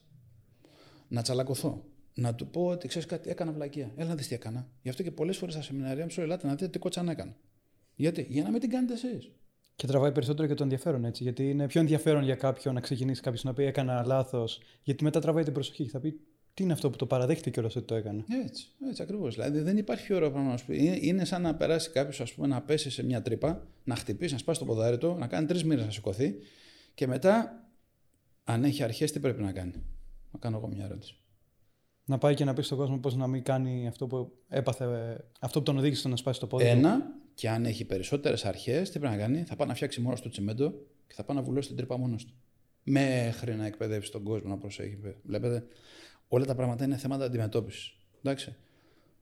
Βλέπεις στον δρόμο, να μια πρόκα τέτοια. Λες, όπ, μεγάλε, παίρνει δύο λεπτά, σταματάς. Τώρα κράτα το σαντουίτ μου, παίρνει την πρόκα, την παίρνει και τη φυτεύει μέσα στην κλάστρα. Γιατί μη τυχόν η πρόκα σκάσει το λάστιχο ενός αυτοκίνητου που σκέψε εκείνη την ώρα να τρέχει τη γυναίκα του στο μευτήριο. Wow, τι είπες τώρα. Βλέπεις; Το one step before manager που σας έλεγα. Το one step before τι σημαίνει; Μάθε να σκέφτεσαι πολύ πριν γίνει κάτι. Έγινε ένα πρόβλημα. Αφού έγινε ένα πρόβλημα, πάμε να το λύσουμε. Ωραία, το λύσαμε. Μην μείνει εκεί στο ad hoc. Μην μείνει εκεί. Πάμε να δούμε τι πρέπει να κάνουμε ώστε να μην ξανασυμβεί. Αν ξανασυμβεί πάλι, να έχουμε τη λύση. Εντάξει. Άρα λοιπόν αυτό είναι το, το, το, το mentality, αν θέλεις, που χρειάζεται να περάσει σιγά σιγά στον κόσμο. ας πούμε. Άρα είναι υποθέσεις εργασίας στην ουσία ότι βοηθάνε πάρα πολύ κάποιες υποθέσεις που μπορεί να είναι απίθανο να συμβούν, αλλά είναι καλό να είμαστε προετοιμασμένοι για αυτές και να έχουμε μια διαδικασία τι θα γίνει σε περίπτωση που συμβεί αυτό. Ε, Εδώ τώρα, χάρη μου, είναι αυτό που λέμε ότι έχω, μια, έχω αποκτήσει τέλος πάντων, στο πέρασμα των ετών μια εξειδίκευση στη διαχείριση κρίσεων. Έχω ζήσει και κρίσεις. Έχω ζήσει απώλειες ζωές ανθρώπων. Από διάφορα περιστατικά και γεγονότα. Εντάξει. Τώρα η τράπεζα Μαρφίν δεν υπάρχει. Σκεφτείτε ότι όταν έγινε εκείνο το πολύ, πολύ, πολύ, πολύ ε, δυσάρεστο να χαθούν οι ανθρώπινες ζωές τόσων ανθρώπων τότε στο υποκατάστημα, σκεφτείτε ότι μετά από λίγο καιρό με καλέσαν να μπορέσω να τους κάνω ένα σεμινάριο στη διαχείριση κρίσεων. Εντάξει. Και ήταν δύσκολο γιατί. Γιατί οι άνθρωποι που είχαν μεσολαβήσει και συμμετείχαν τότε στην κρίση είχαν περάσει και μετατραυματικό σοκ. Τι σημαίνει αυτό; Ότι πριν γίνει το οτιδήποτε πρέπει να προετοιμάζεις. Ξέρετε κάτι, δεν είναι εύκολο να πείσει πολλές φορές κάποιες εταιρείες. Εγώ βλέπω πολλά επικίνδυνα σημεία μπαίνοντα σε μια εταιρεία. Και μπορώ να τα δω και πάρα πολύ γρήγορα. Γιατί είναι θέμα καθαρά εμπειρίας. Τους λέω σήμερα αυτή τη δουλειά την κάνει ο Δημήτρης, την κάνει ο Βαγγέλης, την κάνει ο Βασίλης, την κάνει όποιος. Μάστε. Καλό παιδί. Ω, το καλύτερο παιδί στον κόσμο. Μαζί σας. Αυτό το παιδί μπορεί να παντρευτεί μεθαύριο όμως ή να του κάνει μια πολύ ωραία πρόταση ένας επιχειρηματής και σκοθεί να φύγει. Έτσι δεν είναι. Πολύ ωραία. Αυτός που θα έρθει είναι πάλι ο ίδιος άνθρωπος. Δεν το ξέρω. Έτσι, πολύ σωστά. Αφού μου λες δεν το ξέρω, τι σημαίνει αυτό; Πώς θα πρέπει να προβλέψεις εσύ και να είσαι εντάξει ώστε να μην συμβεί κάτι. Αν βλέπουμε για παράδειγμα μια διαδικασία και τη βλέπουμε ότι είναι διάτρητη, τι σημαίνει διάτρητη. Σημαίνει ότι ανοίγει την ώρα, ξέρει, προσέξτε τώρα, είδατε, χρησιμοποιώ κάποιες λέξεις, οι οποίες είναι λέξεις κλειδιά. Δεν λέμε ότι υπάρχουν άνθρωποι ανέντιμες εταιρείες. Όχι. Όταν όμως αφήνεις, σαν να αφήσεις εδώ πέρα πάνω, πολλά χιλιάρικα, άσο, άσο εδώ, μερικές χιλιάδες ευρώ. Θα μπουν εδώ πέρα μέσα, για παράδειγμα, δεν σου λέω να υπάρχει εποπτεία, θα μπουν 10, 15, 20, 30 άνθρωποι. Πιστεύετε ότι δεν θα υπάρξει ένας ο οποίος δεν θα πάρει ένα χαρτονόμισμα; Σίγουρα θα πάρει κάποιος. Δεν τους ξέρετε. Θα μπει ο καθαριστής, θα πει ο ηλεκτρολόγος, θα μπει ο υδραυλικός, θα μπει κάποιος από εμάς. Θα μπουν φίλος φίλου που ήρθε μια στιγμή αλλά να φτιάξουμε ένα καφεδάκι, περίμενε με λίγο. Δεν τους ξέρεις. Ένας πολιτής, ένας πλασιέ, δεν ξέρεις. Τι κάνεις, πρέπει να φτιάχνεις έτσι το σύστημα για να νιώθεις ήσυχος. Είναι αυτό που λένε ότι μελέτησε λοιπόν την περίπτωση. Δες τα κενά, σχεδίασε κάτι άλλο, ώστε να αποτρέψεις ή να μειώσεις, αν θέλεις, τον αντίκτυπο. Αν δεν το κάνεις αυτό, τότε θα γίνουν αυτά που λέμε ότι το χειρότερο στη χειρότερη στιγμή. Εντάξει, εκεί δουλεύουν όμως το Μέρφυ. Και βέβαια υπάρχουν και τα γεγονότα τα οποία απλά είναι εντελώς αδύνατο να τα προβλέψουμε. Δεν γίνεται να είμαστε προετοιμασμένοι και να το έχουμε λύσει ένα βήμα πριν.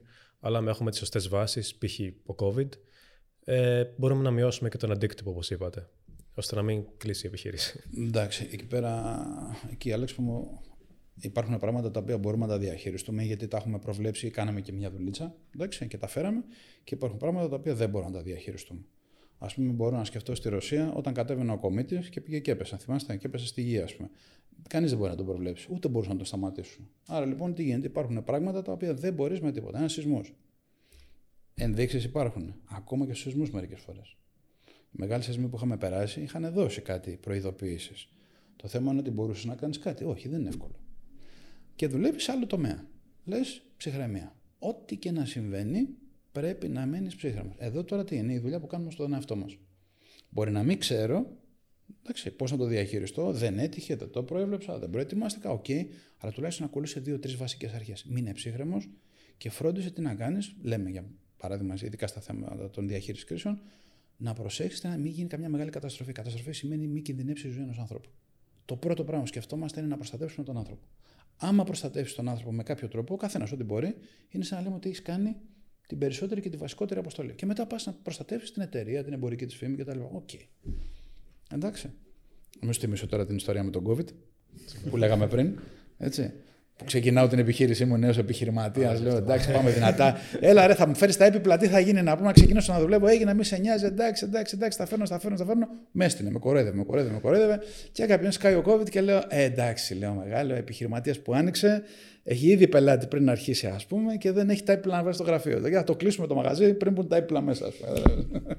Και σας έχει συμβεί ποτέ να είναι κάποιος οργανισμός ή κάποιος επιχειρηματίας ο οποίος θέλει να λύσει ένα θέμα το οποίο έχει προκύψει ή μπορεί να μην τα έχουν πάει πολύ καλά, ξέρω εγώ, να τα έχουν κάνει μαντάρα, ας πούμε, και να μην μπορούν με τίποτα πας θυσία να το λύσουν εσωτερικά, να σα έχουν καλέσει και να σα έχουν πει δεν μπορώ με τίποτα να βρω λύση σε αυτό και εν τέλει να βρήκατε εσείς λύση με έναν τρόπο που μπορεί να μην το φανταζόντουσαν ποτέ, ας πούμε. Ε, εδώ τα λέμε, ούτε εγώ δεν είχα φανταστεί αυτό, Δημήτρη, με τον τρόπο. Αλλά έχω να σου πω ένα παράδειγμα.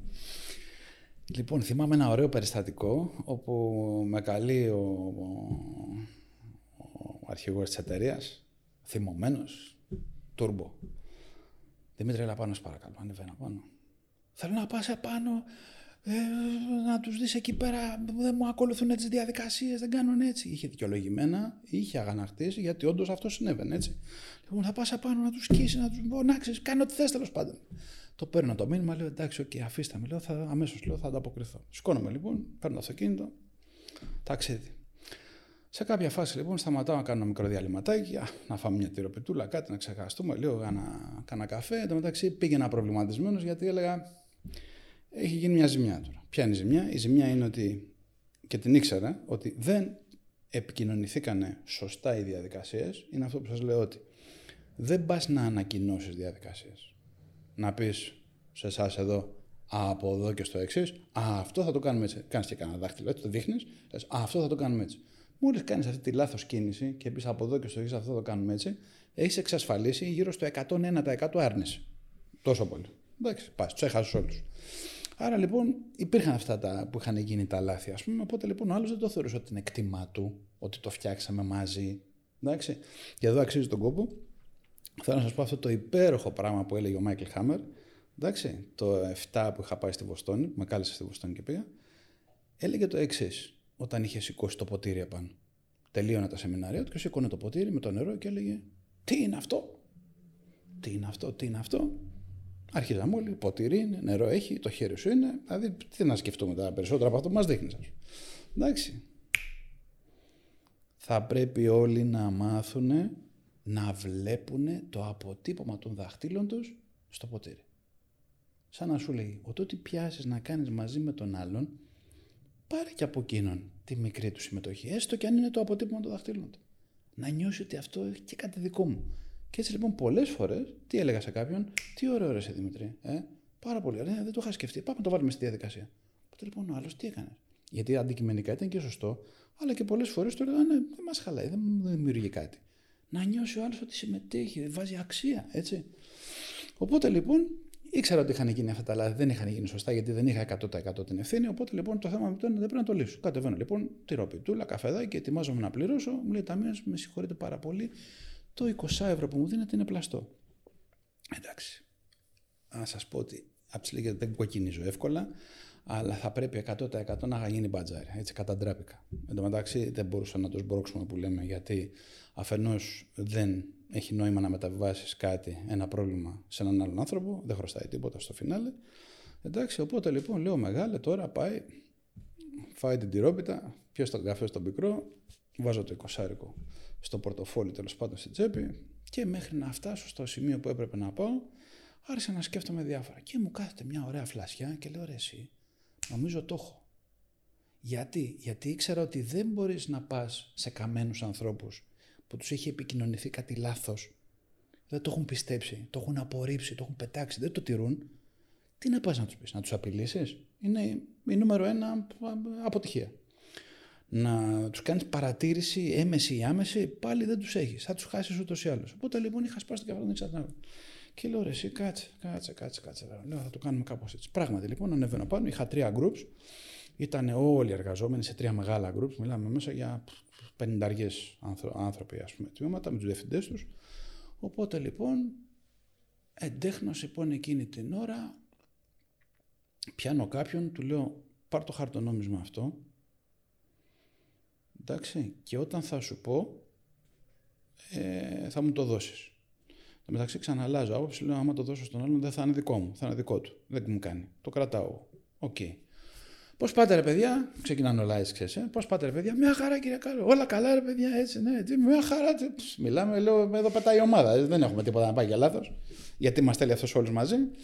Ωραία, λέω, ρε παιδιά, εντάξει, και να μου έχω κάτι. Λέω, ε, δεν μου λέτε, λέω, ανοίγω το πορτοφόλι, βγάζω το αξίζει να πετάει και λίγο επάνω, να το πιάσω εύκολα, να πιάσω κανένα καλό. Το βγάζω λοιπόν επάνω, λέω, τι είναι αυτό ρε παιδιά, α, ένα κουσάρικο, μπράβο πάρα πολύ. Ποιος έχει ένα αναπτήρα ρε παιδιά τώρα, λέω, δεν το σκεφτήκανε ξέρεις, να το δέσουν αμέσως. Α πούμε, βγάζει τον αναπτήρα, πλησιάζω λοιπόν το 20 σε κάποιον, όταν με είδανε άνθρωποι, εργάτες τώρα έτσι, όχι μεροκάματο. Με είδαν να πλησιάζω το 20 στον αναπτήρα και τραβιόντουσαν.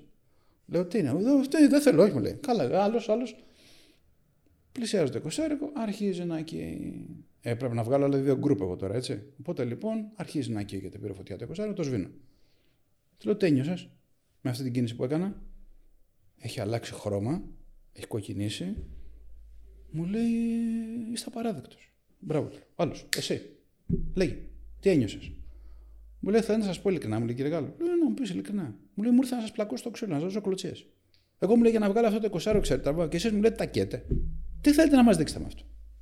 Άλλος, άλλος, όλοι ήταν τούρμπο. Και εκεί λοιπόν, έχω σκεφτεί την ατάκα και λέω το εξής. Ρε μάγκες, για δύο λεπτά. Έχετε θυμώσει, επειδή εγώ έβγαλα ένα δικό μου εικοσάρικο, δικά μου λεφτά, τα οποία τα καίω. Εσείς που καίτε τα λεφτά του επιχειρηματία, που πληρώνει ανθρώπους, έφερε στελέχη, βάζει συστήματα, να σας κάνει να δουλέψετε πιο σωστά, με ασφάλεια, να πάει μπροστά η εταιρεία, δεν του καίτε τα λεφτά, απορρίπτοντας όλα αυτά που σας φέρνει. Να εφαρμόσετε. Πάυσε. Πάυσε. Άρα λοιπόν τι έκανα.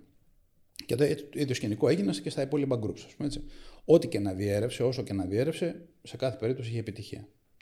Όντως λοιπόν, για να κλείσουμε το αποτέλεσμα, ποιο ήταν, είχαμε άμεση αποκατάσταση όλου του προβλήματος και ξαναπήρανε μπροστά και ξαναγεννήθηκε όλη η ιστορία. Εντάξει. Αυτό λοιπόν που έχει πολύ μεγάλη σημασία ήταν τι. Απέφυγα, τι να κάνω, να κάνω παρατήρηση, απέφυγα να τους κάψω, απέφυγα να το παίξω μάγκας. Θα μπορούσα να πάω πάνω και να πω, με έστειλε ο αρχηγός, έτσι, έτσι δεν είναι. Και να πω, Α, ξέρεις, και να κερδίσω τι. Ήθελα να κερδίσω πραγματικά πράγματα που είχαν αξία. Και έτσι λοιπόν δεν τους προσέβαλες. Τους έριξε στο φιλότιμο, που είμαστε ο μοναδικός λαός που καίει φιλότιμο. Το ξέρετε, δεν μεταφράζεται η λέξη φιλότιμο πουθενά. Έτσι. Λοιπόν, και τους πήρα μαζί μου. αυτό έχει μεγάλη σημασία. Και ήταν πολύ ωραία και η δημιουργικότητα πως ένα τόσο αρνητικό περιστατικό όπως αυτό με το 20 τελικά κατα... κατάφερε να μετατραπεί σε ένα τεράστιο πλεονέκτημα, σε κάτι τόσο σημαντικό. Θέλει πάρα πολύ δημιουργικότητα για να γίνει κάτι τέτοιο. Θέλει, και... θέλει πολύ δημιουργικότητα και πολλές φορές είδατε αυτό ήταν ένα crisis. Αν θες και ένα προσωπικό μου crisis και ένα μικρό crisis της εταιρείας που δεν δουλεύαν τα πράγματα που έχει βάλει μπροστά κάποιος. Γι' αυτό και λέμε ότι όταν υπάρχει μια κρίση, η κρίση δεν είναι ποτέ ένα πρόβλημα. Το οποίο θα έχει και πολύ κακό αποτέλεσμα. Αν είσαι μάγκα, και το διαχειριστεί σε έξυπνα, εντάξει, έξυπνα τουλάχιστον, μπορεί να γυρίσει σε διαφήμιση. Και υπάρχουν τέτοια που τα λέμε στα σεμινάρια αυτά που κάνουμε, ότι ένας διαχειρίστηκε την κρίση τόσο έξυπνα. Για παράδειγμα, θα σας πω το εξής. Ε, η McDonald's, ε, ένα υποκατάστημα στην Αυστραλία, ε, έφυγε ένα βίντεο που, από τις κάμερες που τραβήξανε, το οποίο ήταν το εξής. Μπήκε μια μανούλα με το, με το παιδάκι της και τρώγανε πατατούλες κτλ. Έλα που μια πατάτα πήγε και έκατσε στο λαιμό του παιδιού, και κάνει το εξής αμίμητο η μητέρα. Παίρνει αγκαλιά το παιδί και πάει και το κουμπάει στο ταμείο. Γιατί, γιατί φοβήθηκε, γιατί δεν ήξερε τι να κάνει, από την απελπισία της, σου λέει δεν ξέρω τι να κάνω. Και πήγε και κουμπάει το παιδί στο ταμείο. Σας το χαρίζω. το φαντάζεσαι, ε, ε, Τέλος, έκλεισα. Εγώ έκλεισα. Ε, Εσείς κάντε. Οπότε λοιπόν σκεφτείτε ότι ευτυχώς που ο McDonald's είχε εκπαιδευμένα στελέχη και κάνανε δύο-τρεις βασικές κινήσεις και έτσι α, α, υπήρξε η απόφραξη από το μωράκι όλο αυτό το βίντεο, το παιδιά, έκανε τον κόσμο άνω κάτω, πήγε παντού. Πήγε παντού. Ήταν η μεγαλύτερη διαφήμιση στο McDonald's. Ήταν. Είδατε, μια στροφίτσα. Χωρίς καν να το έχει επιδιώξει να διαφήμιση. Ήταν απλώς ε, μια κίνηση που προφανώς είχαν σκεφτεί ότι μπορεί να συμβεί ένα αντίστοιχο περιστατικό. Είσαι τρόφιμα, είσαι φαγητό, μπορεί να συμβεί. Βασικές γνώσεις που στο προσωπικό σου. Βασικές, πνιγμό. Εγώ μέσα σε ένα λεπτό μπορώ να σας δείξω, χωρίς να είμαι γιατρός, να σας δείξω δύο πράγματα ακόμα και όταν είσαστε μόνοι σας πώς να την κλειτώσει όταν πνιγείς μόνος και δεν έχεις κανένα που να βοηθήσει. Εντάξει. Απλά βασικά πράγματα. Σώζουν ζωές. Τι έχουμε κάνει, προετοιμαστήκαμε και κάποιος ασχολήθηκε. Χαλάστε δύο λεπτά. Δύο λεπτά, ένα λεπτό σε ένα βίντεο του YouTube που είμαι σίγουρος ότι θα έχει και παρακολούθησε το. Έφυγε. Αυτό είναι κάτι το οποίο όμως ε, θα πρέπει να το σκεφτεί κάποιο άτομο. Ή, δηλαδή, δεν είναι λίγο ε, δύσκολο, το πούμε, για μια εταιρεία να περιμένει από έναν συγκεκριμένο άνθρωπο να σκεφτεί ότι πρέπει να το βάλει αυτό στη διαδικασία.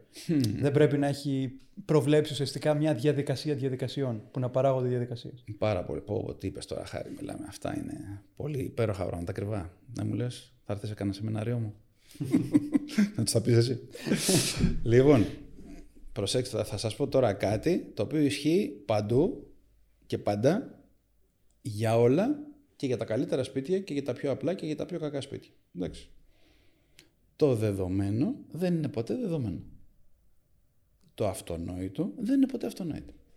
Μα θα μου πεις, τι λες τώρα; Κι όμως, αυτό σας μιλάει η εμπειρία μου. Τι σημαίνει, αυτό τώρα που αποχάριζε το αυτονόητο.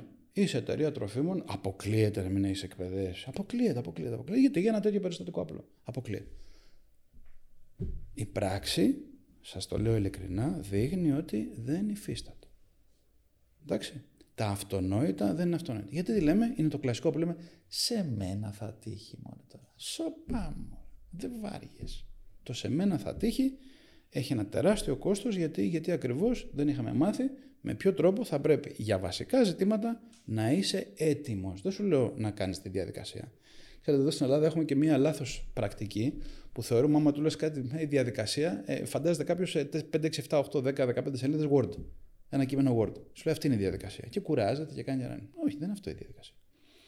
Η διαδικασία είναι όλο αυτό το οποίο θα αλλάξουμε, θα συμφωνήσουμε, θα προετοιμαστούμε, θα εκπαιδευτούμε. Ε, έτσι δεν είναι, γιατί αυτό, αυτό το νόημα έχει. Και μόνο όταν είμαστε έτσι έτοιμοι, τότε να πάμε να την αποτυπώσουμε και σε ένα χαρτί, γιατί έχει βαρύτητα. Γιατί, γιατί αν δεν το αποτυπώσουμε σε ένα χαρτί, δεν θα προκύπτουν, τι ώρα που το έχει πει, χάρη μου, δεν θα προκύπτουν και οι ευθύνες. Ποια ήταν. Γι' αυτό και λέω καμιά φορά, θα δείτε ότι όταν μπαίνω σε μια επιχείρηση μέσα, τους λέω 7 με 9 μήνες θα κάνετε υπομονή για να αρχίσετε να βλέπετε τα πρώτα αποτελέσματα. Πας να αλλάξεις κουλτούρα, σου δίνω πάσα. Πας να αλλάξεις μια ολόκληρη κουλτούρα στον καινούριο τρόπο δουλειάς. Αυτό είναι κάτι πάρα πολύ δύσκολο. Άρα λοιπόν τους λέω στα 7, 7 με 9 μήνες θα περιμένεις για να δεις τα πρώτα αποτελέσματα. Τα βλέπουν. Γιατί αυτό μιλάει η εμπειρία τώρα. Τα βλέπουν. Και από εκεί και πέρα, στα δύο χρόνια, τότε θα αρχίσεις να βλέπεις τις βελτιώσεις που ήθελες να βλέπεις. Και από εκεί και πέρα τελειότητα, ποτέ. Ποτέ. Γιατί, Γιατί ο εχθρός του καλού πάντα είναι το καλύτερο. Και μαθαίνεις τον κόσμο να ζητάει διαδικασίες, να ζητάει το καλύτερο. Ό,τι σκέφτηκα εγώ σε μια διαδικασία το οποίο ήταν έξυπνο, ωραίο, ε, εντάξει, σε λίγο μπορεί ο πιο απλός υπάλληλος να σκεφτεί κάτι πολύ πιο έξυπνο από σένα. Πολύ ανώτερο. Που το ζει και κάθε μέρα και μπορεί να έχει. Μπράβο, που το ζει και κάθε μέρα. Είδες τίποτα. Δημήτρη τώρα τι είπε, είπε κάτι το οποίο επίσης είναι κομμάτι χρυσού. Ποιος ξέρει καλύτερα τη δουλειά, εκεί που γίνεται η δουλειά. Αυτός που κάνει τη δουλειά δεν ξέρει καλύτερα. Όσο αρχίζεις και ανεβαίνεις, απομακρύνονται οι προϊστάμενοι. Όπως είχα κάποτε ένα διευθυντή, ο οποίος έμαθε ότι κατέβαινα εγώ στις αποθήκες και μίλαγα με τους αποθηκάριους. Εντάξει, σας το λέω να το ξέρετε, έχω έναν κρυφό τίτλο. Εντάξει. Η αγαπημένη μου ταινία ήταν ο Επαναστάτης Ποπολάρο. Είχα πάρει για ζεμία, είχε τις αρχές του. Έτσι, δεν, δεν, δεν κόλλανε πουθενά, κόκκινες γραμμές, τα πάντα, ιστορίες κλπ. Και ήταν πόπολο. Λαός. δεν με χαλάει. Είμαι από μια πολύ απλή οικογένεια. Πατέρας μου ήταν άνθρωπος ο οποίος πάλεψε, αγωνίστηκε στη ζωή του. Εντάξει. Ό,τι έκανα το έκανα με πόνο και μέμα και ξέρω πάρα πολύ καλά ότι ούτε θα αλλάξω ποτέ και θα κάνω παρέα με τον πιο απλό άνθρωπο και με τον άνθρωπο που είναι και επιχειρηματίας και πλούσιος χωρίς να πάθω κάτι. Εντάξει. Εγώ λοιπόν κατέβαινα στον αποθηκάριο γιατί, γιατί ήξερα αυτό το Δημήτρη που σου είπα. Εκείνος ξέρει τη δουλειά. Με εκείνον θα μιλήσω, εκείνος θα μου δείξει, εκείνος θα με μάθει εμένα. Α είμαι εγώ διευθυντής. Εκείνος θα με μάθει. Μου πει κάνω αυτό, κάνω εκείνο κτλ. Αυτό το οποίο μπορώ να βοηθήσω είναι να του πω γιατί το κάνεις έτσι και δεν το κάνεις αλλιώς. Και να πει Α, δεν το είχα σκεφτεί. Τι ωραία, είδες. Win-win. Με έμαθε και τον έμαθε και κερδίσαμε. Και είχα λοιπόν ένα διευθυντή που μου λέγε Μα δεν τρέπεσαι, μου λέει ρε παιδάκι μου. Εσύ κοντζάμι διευθυντής να κατεβαίνεις τώρα στις αποθήκες και να μιλάς με τους αποθηκάριους. Κουλτούρα λέγεται αυτό. Εμπεδομένη κουλτούρα η οποία λέει: Ω, εδώ είμαστε. Ο Τιτανικός, ε, εντάξει, ο Τιτανικός στο καράβι που ήταν οι φτωχοί από εκεί και εδώ ήταν οι πλούσιοι. Το αποτέλεσμα όμως ήταν ίδιο για όλους. Εντάξει, άρα λοιπόν κόντρα σε λάθος κουλτούρες είναι το δικό μου το μήνυμα. Τέλος. Και ειδικότερα σε δουλειές που έχουν να κάνουν και με διαχείριση πελάτη και άνθρωποι υπάλληλοι που μιλάνε με τους πελάτες. Θεωρώ ότι αυτοί που είναι σε αυτή τη διαδικασία και π.χ. ο σερβιτόρος που μιλάει άμεσα με τον πελάτη, ε, ο ταμείας που μιλάει άμεσα με τον πελάτη, η εξυπηρέτηση στο τηλέφωνο που μιλάει άμεσα με τον πελάτη, μπορούν να έχουν και τις πιο καλές ουσιαστικά απόψεις επειδή παίρνουν άμεσα το, το feedback. Είναι αυτό που λέμε ότι είναι, είναι hands-on τέλος. Yeah. Ναι. Οποιοςδήποτε μετά από αυτό δεν μπορεί να ξέρει 100% πώς είναι να, πώς είναι το τελικό του προϊόν. Να, να. Είναι οι αισθητήρες της εταιρείας ουσιαστικά γιατί είναι αυτοί που έρχονται στην, ε, στην άμεση επαφή με τον πελάτη που ουσιαστικά αυτόν πρέπει να ικανοποιήσει το προϊόν ή η υπηρεσία. Παιδιά, τώρα να σας πω την αλήθεια. Αυτά που λέτε αφενός είναι υπέροχα, εντάξει, γιατί έτσι είναι. πολλές φορές τι λέω. Ο άνθρωπος στην πρώτη γραμμή, είδατε που σας παρουσίασα ένα μοντέλο. Αν δεν νιώσει ο κάθε εργαζόμενος ανεξαρτήτου γραμμής, να νιώσει ότι είναι και η αφεντικό της εταιρείας. Ε; Εκείνη την ώρα, όταν μιλάμε με έναν ταμείο, όπως πολύ σωστά είπε Δημήτρη, εκείνη την ώρα είναι η εταιρεία, έχει όνομα. Δεν είναι η Μαρία που μένει στην Πετρούπολη. Δεν ενδιαφέρει το πελάτη γι' αυτό. Α λέει το καρτελάκι Μαρία. Δεν ενδιαφέρεται. Είναι η εταιρεία που μιλάει εκείνη την ώρα. Όπως θα του μιλήσει, αυτός μέσα του θα απορρίψει την εταιρεία. Τέλος. Έτσι ισχύει. Γι' αυτό και λέμε ότι η ωραιότερη διαφήμιση είναι word mouth. Γιατί είναι word mouth, Γιατί είναι ωραίο να φτάσει κάποιος σε σένα επειδή άκουσα, άκουσα, άκουσα, άκουσα, άκουσα. Είναι πολύ ισχυρό. Θέλει να σε δει, θέλει να σε γνωρίζει και έχει τόσο ωραία διάθεση που πολύ πιο εύκολα θα τον κερδίσεις. Εάν τον έχεις κάψει όμως, αν τον έχεις στεναχωρήσει, τον έχεις εξευτελίσει, αν θέλεις. Ξέρετε πόσες φορές ένας πελάτης εξευτελίζεται στην κυριολεξία από έναν απλό υπάλληλο.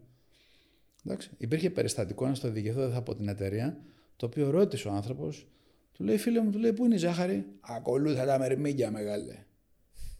Εντάξει. Γιατί, Γιατί ήταν πικραμένος, στεναχωρημένος και ξέσπασε στον πελάτη. Ο πελάτης εκείνος αποκλείεται να το δει ως χιούμορ, ακολούθα τα μερμήγκια απέναντι που είναι οι ζάχαρες. Δεν θα ξαναπατήσει, είναι πολύ απλό. Εντάξει. Και όσον αφορά την κουλτούρα, ισχύει το ίδιο που ισχύει για τις διαδικασίες που αναφέρατε. Όπως δεν μπορεί να πει κάποιος ότι σήμερα θα ακολουθήσουμε αυτό, έτσι δεν μπορεί να πει ότι από εδώ και πέρα η κουλτούρα μας είναι να, ότι ο ένας σεβόμαστε τον άλλον. Πρέπει να, να το δείξει έμπρακτα στον υφιστάμενό για να το δείξει αυτός από κάτω κτλ. Αυτό που είπες, Άλεξ, μου επίσης είναι πάρα πολύ σωστό. Αυτό, τι είπες, είπες το έμπρακτα. Εντάξει. Έχουμε απογοητευτεί. Αν με ρωτήσετε και εμένα, θα σας πω: Έχω δει εκατοντάδες μανατζαρέου. Και σε επιχειρήσεις που δούλεψα εγώ και σε επιχειρήσεις που δουλεύανε αλλού και έτυχε να συναντιόμαστε, έτυχε να μαθαίνω ή οτιδήποτε άλλο. Αυτό που έχει πολύ μεγάλη σημασία είναι η πράξη. Ένα. Θα μου πεις, κάποιος μπορεί να κάνει πράξη κάτι που δεν πιστεύει; Ναι. Να μην το αποκλείσουμε. Φυσικά. Εντάξει. Το θέμα είναι ότι ισχύει, κατά τη δική μου την εμπειρική γνώση, ότι μπορείς να κοροϊδεύεις λίγους για λίγο, μπορείς να κοροϊδεύεις πολλούς για λίγο, πολλούς για πολύ, δεν μπορείς να κοροϊδεύεις. Εντάξει. Άρα λοιπόν, ναι, αν θέλεις να διαμορφώσεις μια νέα κουλτούρα, γιατί αυτό είναι και ένα από τα δύσκολα παιχνίδια, στο πούμε έτσι, της ηγεσίας. Άμα θες να αλλάξεις κουλτούρα σε έναν οργανισμό ή θες να φέρεις κάποια πράγματα προς τα δικά σου πιστεύω, πρέπει να κάνεις πάρα πολύ συγκεκριμένες ενέργειες. Πρώτον, πρέπει να είσαι τι, αληθινός, ένα, να σε καταλάβει ο άλλος ότι τον κοιτάς στα μάτια και αυτό που έχεις εδώ ε, το μεταφέρεις. Ότι το πιστεύει πιστεύεις ουσιαστικά, γιατί άμα δεν το πιστεύεις πώς θα το πιστεύεις κι άλλος; Το πιστεύεις. Δεύτερον, αυτό που του ζητάς να έχει αξία. Έτσι δεν είναι, να έχει αξία. Τρίτον, να φαίνεται ότι το κάνεις. Το κάνεις. Τέταρτον, ότι έχεις τους σωστούς τρόπους να το περάσεις, να γίνει κατανοητό και πάμε στο πιο δύσκολο κομμάτι να γυρίσει πάλι σε αυτόν ο οποίος το σχεδίασε και το επικοινώνησε και να συνειδητοποιήσει ότι αυτά που πέρασε δουλεύουν. Εντάξει. OK, okay, δουλεύουν. Για πόσο καιρό, εδώ είναι πάλι το πολύ δύσκολο κομμάτι. Το έκανες και τέλειωσες; Όχι. Η κουλτούρα είναι κάτι το οποίο πρέπει να είσαι παρά πόδας και φύλακας άγρυπνος. Γιατί; Γιατί μέσα στις εταιρείες μπαινοβγαίνουν διάφοροι άνθρωποι. Εντάξει. Αν μιλήσουμε έτσι, να, γιατί όπως είπαμε η λέξη κουλτούρα είναι κάπως, εντάξει. Άμα πούμε όμως τι είναι κουλτούρα, έτσι πολύ πρόχειρα τι θα λέγατε ότι είναι. Δεν, δεν σας κάνω ανάκριση. Έτσι κάτι πολύ πολύ εκλαϊκευμένο ρε Τι μπορεί να είναι κουλτούρα ας πούμε. Ουσιαστικά είναι ο, ο τρόπος συμπεριφοράς, άρα μιλάμε και για τρόπος σκέψης, γιατί ουσιαστικά πρώτα σκεφτόμαστε και μετά συμπεριφερόμαστε. Πάρα πολύ ωραία. Και ο τρόπος που αντιλαμβάνονται οι εργαζόμενοι και τον ίδιο τον οργανισμό. Άρα, έτσι όπως τον αντιλαμβάνονται, συμπεριφέρονται και εντός το οργανισμό. Τα είπατε όλα. Εντάξει, τα είπατε όλα ακριβώς. Ο τρόπος που γίνονται τα πράγματα μέσα εδώ. Όχι, χοντρικά να το πούμε. Εντάξει. Α, μην τυχόν, μην τυχόν το μάθει κανείς αυτό, γιατί θα πάθεις αυτό. Τι είναι, παιδιά, μα, μα, μα το λένε διαδικασία. Ποια διαδικασία, αφού δεν έχει τίποτα γραμμένο. Α, λέει διαδικασία είναι αυτό που είπε. Α, εντάξει, συνοδευτήκαμε. Δηλαδή θα σα πω, όλα αυτά λοιπόν διαμορφώνουν κουλτούρα. Η κουλτούρα είναι κάτι πάρα πολύ ζώρικο, πάρα πολύ δύσκολο και είναι σαν να λέμε ότι τι ποτίζεις τα αγαπημένα σου φυτά. Τι τα ποτίζεις, πετρέλαιο, ξύδι, νερό απολύματα, καθαρό νεράκι. Το καθαρό νεράκι είναι μια ωραία κουλτούρα που κατά τη δική μου την άποψη, βλέπετε, λέω δική μου. Δεν υπάρχουν κουλτούρες να πεις Μου αρέσει πολύ η κουλτούρα της τάδε εταιρείας, να, τη φυ- να τη φυτέψω εδώ. Α, αυτή η κουλτούρα της εταιρείας μου αρέσει να τη φυτέψω εδώ. Δεν γίνεται αυτά τα πράγματα. Δεν μεταφυτεύονται κουλτούρες. Είναι το πιο δύσκολο πράγμα που υπάρχει. Όπως δεν μεταφυτεύονται εύκολα διαδικασίες. Γι' αυτό το λόγο, όταν πρόκειται για κουλτούρα, λέμε πάντα τη λέξη καλλιεργήσει κουλτούρα.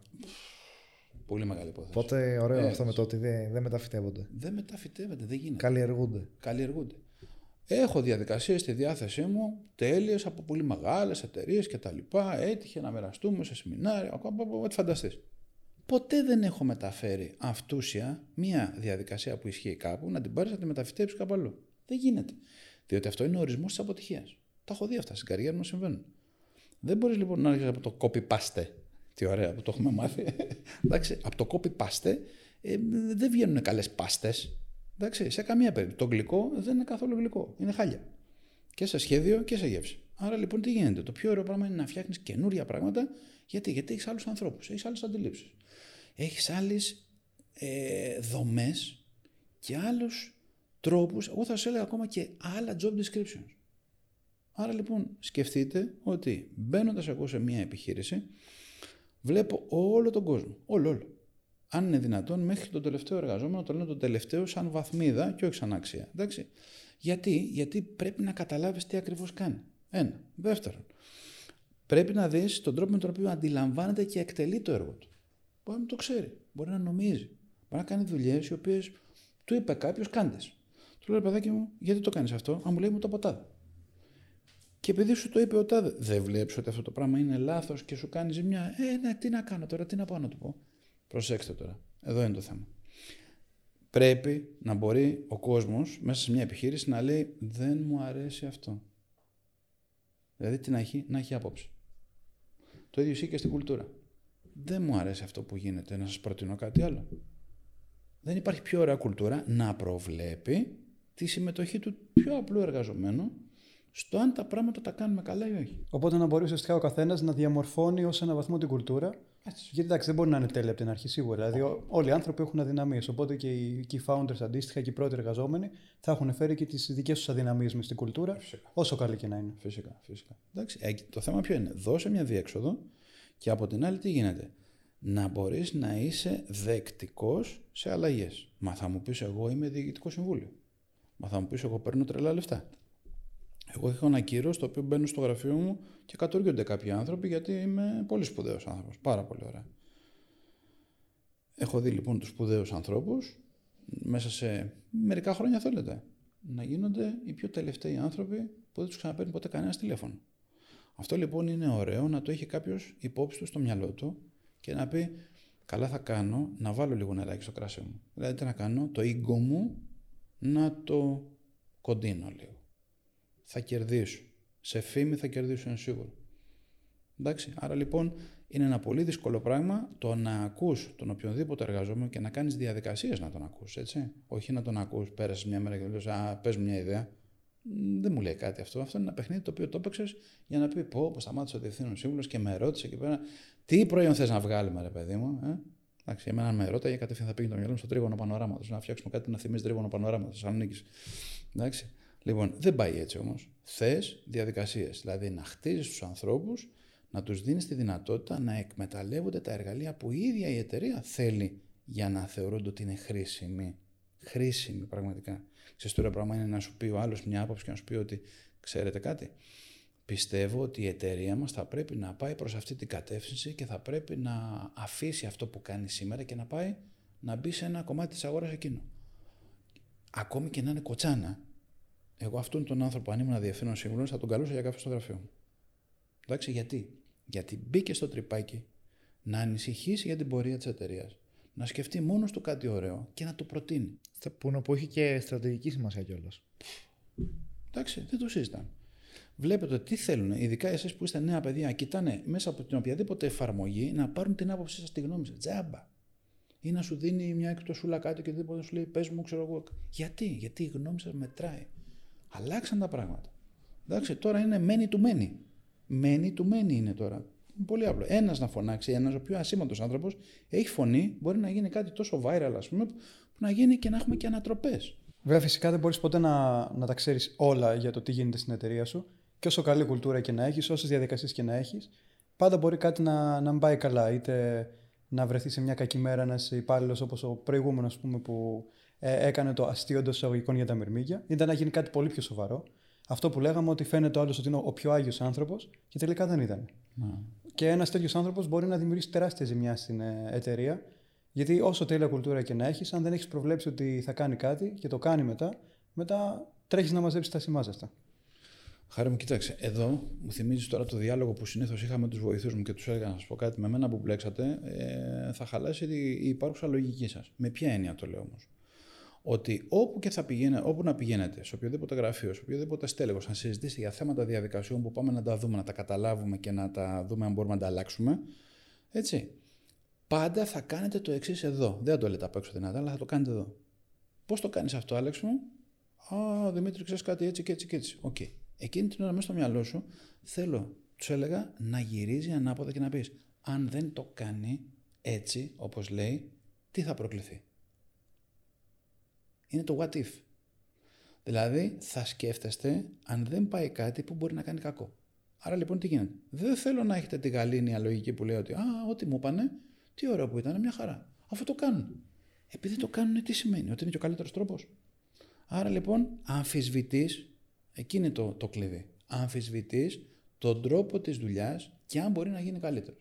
Πρέπει να το μελετήσεις όμως. Γιατί αν έχει δύο κενά τα οποία δεν τα εντοπίσεις εσύ και τα αποδεχθείς, είτε γιατί ο άλλος εσκεμμένα δεν στα φανερώνει. Παίζει και αυτό, ξέρεις. Έτσι. Είτε γιατί δεν πονηρεύτηκε ο ίδιος. Δεν το κάνω, δεν είναι καθόλου κακό. Θα πρέπει να σκεφτείς ότι αν αυτό το κενό χτυπήσει, μπορεί να χάσει τη δουλειά του αυτός ο άνθρωπος. Άρα λοιπόν τι κάνει, η δικιά μας δουλειά είναι να σκεφτόμαστε ανάποδα. What if αν δεν πάει καλά. Αν δεν πάει καλά, πρέπει να προβλέψουμε. Για τότε λέμε ότι αν για κάποιο λόγο δεν συμβεί έτσι, τότε η διαδικασία προβλέπει, κάνει το escalate για παράδειγμα. Δώστε να πάει κάπου άλλο. Είναι, είναι η αλγοριθμική σκέψη μετά. Έτσι, πράγμα. Εντάξει. Γιατί αν δεν το κάνεις αυτό, τότε. Μα γι' αυτό γίνονται και οι περισσότερες κρίσεις εταιρείες. Τι γίνεται; Η λεγόμενη απλοϊκή λογική, η ad hoc λύση, χωρίς χωρίς να ακουμπάσει σε κάποιους ειδικούς που έχουν την εμπειρία, να σου πούνε μην το κάνετε αυτό. Ε, όμω τι θέλει, εκεί θέλει τη προσωπικότητα. Γιατί αν έρθει ένας άνθρωπος ο οποίος παίρνει ένα τρελό μισθό, ο οποίος μπορεί να είναι 30, 40, 50, 60 χιλιάρια το μήνα ευρώ, και εσύ είσαι ο λεγόμενος manager, ο οποίος παίρνεις 1,5 χιλιάρικο, 2-2,5 χιλιάρικο, έχει σε μια θέση και, και μιλήσει με την ισχύ της εξουσίας που έχει ότι αυτή τη διαδικασία θέλει να την κάνεις έτσι. Η ερώτηση είναι ότι είσαι σε θέση να καταλάβεις ότι για κάποιο λόγο ο άνθρωπος αυτός, δεν το λέω το κάνει επίτηδες, δεν έχει σκεφτεί κάτι. Μπορεί να μεταφέρει κάτι που απλοϊκά το σκέφτηκε, το οποίο αργότερα σε μια δύσκολη στιγμή, όπως πολύ σωστά είπες, να αυτενεργήσει ένας υπάλληλος, να αυτοσχεδιάσει και να κάνει μια τεράστια ζημιά στην εταιρεία. Τεράστια. Άρα λοιπόν θες κάποιον να καταλαβαίνει τι ακριβώς γίνεται και ταυτόχρονα να έχει το θάρρος και να του πει: Με συγχωρείτε πάρα πολύ, αλλά αυτό εδώ που μου λέτε έχει κενά. Να σας τα εξηγήσω. Ευγενικά πάντα. Ένα, δύο, τρία. Αυτά αν χτυπήσουν στην εταιρεία, αλλή μονό μας. Θα πάθουμε ζημιά εκεί. Και όταν θα σου πει αυτός, Όχι, εγώ τα θέλω έτσι, εκεί πλέον είναι αυτά που λέγαμε πριν. Είδατε; Αν έχεις αρχές, ξέρεις δηλαδή ότι κάτι είναι λάθος και θα κάνει κακό και θα χάσει ένας άνθρωπος στη θέση του, Εκεί λοιπόν στυλώνει τα πόδια, δεν τα στυλώνει. Ευγενικά πάντα. Και πας επάνω και του λες: Με συγχωρείτε πάρα πολύ. Εγώ σας το λέω, μου ζητήθηκε αυτός ο τρόπος της διαδικασίας. Όμως να ξέρετε ότι εγώ δεν μπορώ να το εφαρμόσω αν εσείς πιστεύετε ότι πρέπει να γίνει αποδεκτό χωρίς εμένα. Αυτά είναι επαναστάσεις. Το χωρίς εμένα, σε σημαίνει; Για να το κάνει εκείνος, προσέξτε τώρα, δεν θα το κάνει. Ξέρετε γιατί; Γιατί είναι αυτό που λένε ότι έχει δύναμη ο απλός εργαζόμενος. Όμως αυτό είναι θέμα κουλτούρας. Η εταιρεία που θέλει να έχει τέτοιο σεβασμό στους εργαζομένους της και να έχει σωστή πειθαρχία και θέλει να πάει μπροστά, γι' αυτό το λόγο τι κάνει, πειράζει, αλλάζει διαδικασίες και στείνει μηχανισμό αναπαραγωγής διαδικασιών. Εντάξει. Τι σημαίνει αυτό, ότι αν εγώ γράψω ότι διαφωνώ με τη διαδικασία, ποιος θα την εγκρίνει; Δημιουργείται ένα προηγούμενο. Ο ανώτερος ο δικός μου μπορεί να είναι και ανώτερος όλων, εάν εγώ έχω έολα επιχειρήματα, έτσι, δεν θα μου το επιτρέψει, θα μου πει δεν πας καλά. Δεν τρέπεσαι. Και μάλιστα θα τρωθεί τόσο πολύ το κύριο μου που θα, μετά θα βάλω την ώρα κάτω από τα σκέλια. Να μιλάω. Αν του πω όμως ότι εγώ δεν το υπογράφω, αν θέλετε το υπογράφετε εσείς, δεν θα το υπογράψει ποτέ. Γιατί θα έχει υπάρξει κάποιος απλός εργαζόμενος που δεν είναι στο επίπεδο, ο οποίος διαφώνησε. Τι σημαίνει αυτό, Ότι αν θα σκάσει αυτό, θα πει κάποιος, ναι, αλλά ο καλός, για παράδειγμα, ο Χάρης, ο Δημήτρης, διαφώνησε. Και το έγραψε ο άνθρωπος. Ποιος έχει την ευθύνη, πάντως όχι το παιδί αυτό. Είδες; Γι' αυτό και λέμε, χτίζεις ένα σύστημα το οποίο σαν τη, είναι σαν τη ρουλέτα του καζίνου. Το λέω πολλές φορές. Όταν θα συμφωνήσουμε τους καινούριους τρόπους δουλειάς, τι γίνεται, η μπύλια θα πάει σε έναν αριθμό. Τέλος. Δεν πάει σε δύο. Σε έναν θα πάει. Αυτό το πράγμα κάνουν οι διαδικασίες αν είναι σωστά δομημένες και σωστά αναπτυγμένες. Εκείνος τελειώνει τη δουλειά, τη στέλνει εκεί για έγκριση. Παίρνει την έγκριση και την πηγαίνει εκεί για ενημέρωση. Αν σκάσει κάτι στην πορεία, γυρίζουμε πίσω και τι κάνουμε, βρίσκουμε τη ρουλέτα. Ποιος δεν έκανε αυτό που του όριζε η διαδικασία, και εκεί τι γίνεται, δεν μας αρέσει. Γι' αυτό και τα πράγματα, όπως λέμε, όταν αλλάζει η κουλτούρα σε μια εταιρεία, αλλάζει η κουλτούρα. Όταν είμαστε όλοι μαζί ανευθυνοϊπεύθυνοι, δεν υπάρχει καταλογισμό ευθυνών. Δεν μου αρχάρι. Ναι, ναι, μου, Δημήτρη, μου φύγει και εμένα, μου το σκέφτηκα. Αλλά δεν είπατε. Α, το είπα και στον Δημήτρη. Α, εντάξει. Και ο Άλεξ που το συζητήσαμε το μεσημέρι, είπαμε δεν βαριέσαι μόνο. Ψάχνει να βρούμε ποιος θα έχει το, την ευθύνη; Όχι, πού θα να κάνεις. Εάν όμως συμβεί κάτι το οποίο θα πονέσει, τι λέμε εκεί πέρα, τι είπαμε και τι γράφτηκε. Είδες, εκεί αρχίζει το τι γράφτηκε. Και στο τι γράφτηκε λέει ο τάδε υπογράφει και εγκρίνει. Τελείωσε. Μόλις χρησιμοποιήσει τη διαδικασία τέτοιες λέξεις, υπογράφει και εγκρίνει, τελειώνει. Το ίδιο και με την κουλτούρα. Ό,τι θέλεις να εφαρμόσεις σαν κουλτούρα θα πρέπει να βγει με κάποιον τρόπο. Πρέπει να είναι σωστός. Άπαξ και υποθεί είναι ποιος τον είπε. Ποιος το ζήτησε αυτό, το οποίο θα αρχίσει να διαμορφώνει την κοινωνική κουλτούρα. Εάν δεν τηρηθεί, ξέρετε τι γίνεται. Ακυρώνεται αυτός που ήταν champion. Ε, δεν είναι αυτός που το πρεσβεύει αυτό, αυτός που το υποστήριξε. Και εκεί λοιπόν τι γίνεται, το κύρος του στην κυριολεξία φθήρεται και πάει στα τάρταρα. Γιατί, γιατί βγήκε, ξέρετε, τα φουσκώνουν κιόλας έτσι. Είναι νέα κουλτούρα της εταιρείας και δεν μπορείς να την υποστηρίξεις, τότε ακυρώθηκες. Και εκεί είναι τα σοβαρά πράγματα που συμβαίνουν στις εταιρείες. Είναι αυτό που λέμε ότι αποκαλύφθηκε, ας πούμε, ότι αυτό τελικά ήταν ψέμα. Γιατί πάντα υπάρχουν αυτοί οι οποίοι για είτε με καλή είτε με κακή πρόθεση, συνήθως με κακή, θα είναι στημένοι στη γωνία και θα περιμένουν να γίνει το πραγματικό λάθος για να το επισημάνουν. Έτσι ακριβώς. Εκεί, πώς λέει, εδραιό πεσούσε, πάσανε έτσι ξυλεύεται. Εντάξει, μην πέσεις, θα σε λιανίσουν όλοι. Ακριβώς. Δημήτρη, λίγο πριν, ε, λίγο πριν τελειώσουμε τη σημερινή μας κουβέντα, θέλω να σε ρωτήσω και κάτι έτσι τελευταίο που τελευταία το συζητάμε πολύ, ειδικότερα οι πιο έτσι, οι νέες γενιές, έχει γίνει και λίγο trend όσον αφορά το, το αστείο ας πούμε, ότι και καλά λέμε άμα δεις μια εταιρεία η οποία μιλάει για κουλτούρα και σου έχει ποδοσφαιράκι ή ping-pong, σου λέει φύγε μακριά ξέρω εγώ. Ε, από πού πιστεύεις ότι έχει προκύψει αυτό και από την εμπειρία σου έχεις δει ότι όντως ε, τέτοια παραδείγματα ισχύουν ας πούμε. Κοιτάξτε να δείτε τι γίνεται γενικώς. Εντάξει. Και μόνο και μόνο επειδή είμαστε και στο LinkedIn γενικώς, βλέπετε ότι προβάλλονται ιδανικές καταστάσεις εταιρεών. Εντάξει. Ε, ή ξέρω εγώ υπάρχουν σύμβουλοι, να το πούμε γενικώς, οι οποίοι έχουν λύσεις για τα πάντα. Έχουν πάντα το σωστό. Και μάλιστα πάει το like από κάτω σύννεφο. Εντάξει. Πάει το views σύννεφο. Τι ωραία, τι ωραία. Κατά λάθος λοιπόν μια μέρα μπορεί να συναντήσει έναν από τους υπαλλήλους αυτών των εταιρεών και να σου πει, πώς λέμε στο off the record, ε, την ώρα που είναι στο καφεδάκι, σου πει Μεγάλε, γίνεται έτσι, ο δικός μου, η δικιά της, ε, έτσι και τα Και παθαίνεις σοκ. Σοκ.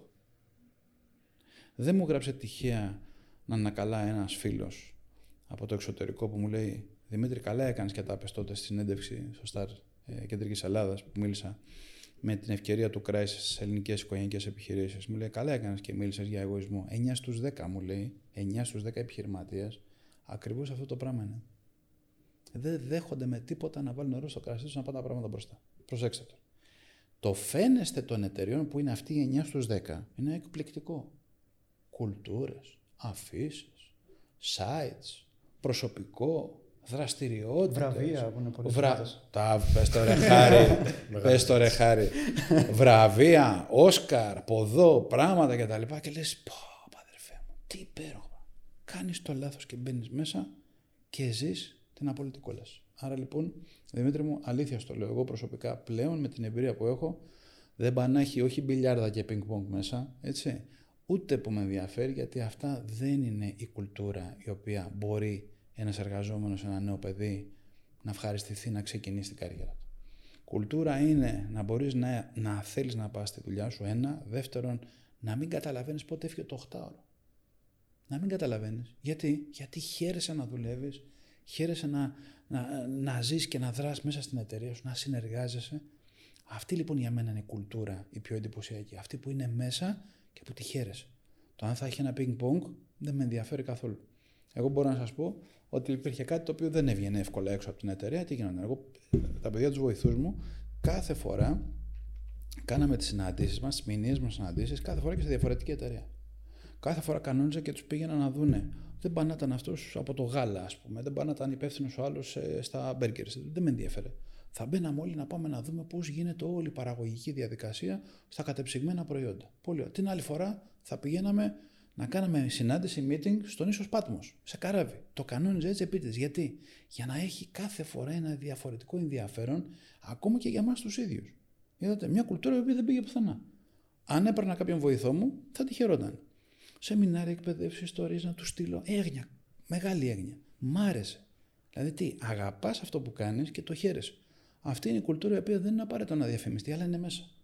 Εντάξει. Άρα λοιπόν δεν προκύπτουν εύκολα αυτά τα πράγματα. Θα μου πεις, αν μου κάνεις και την ερώτηση, το πάω Δημήτρη ένα βήμα παραπέρα. Και πώς θα βοηθήσω εγώ τα νέα παιδιά τώρα σήμερα που μας βλέπουν; Να μην ενθουσιάζονται βλέποντας τα ping-pong, βλέποντας αυτά τα πράγματα.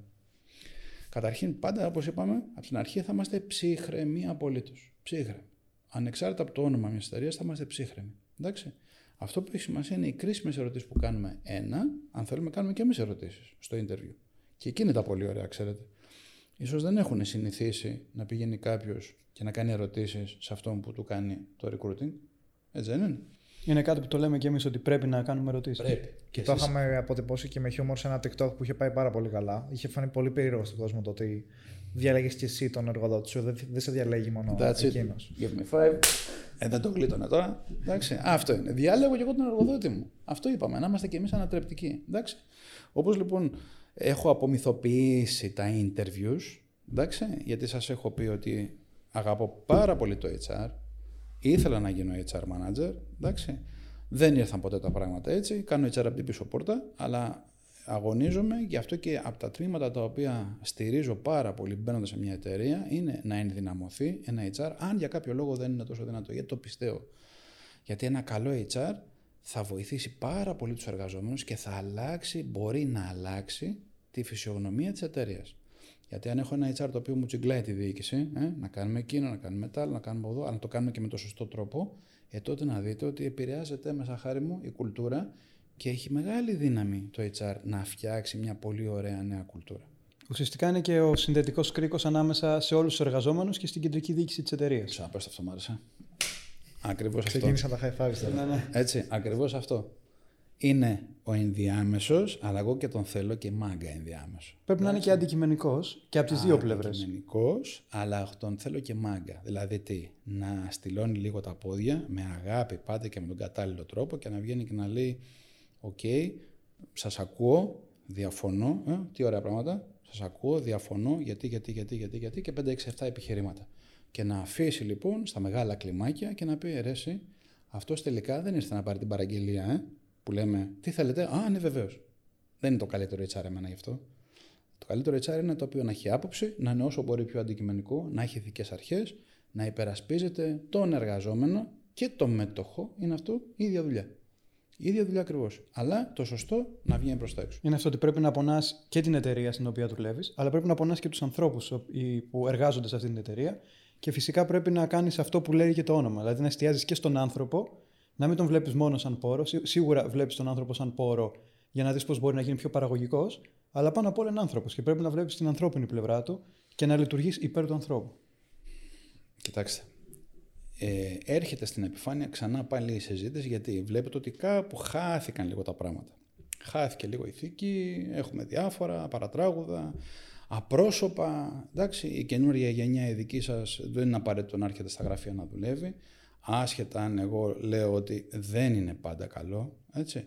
Εγώ τη δουλειά μου την κάνω με επιτυχία πότε όταν είμαι εκ του σύνεγγυς που λέγανε λίγο στα, στην καθαρεύουσα.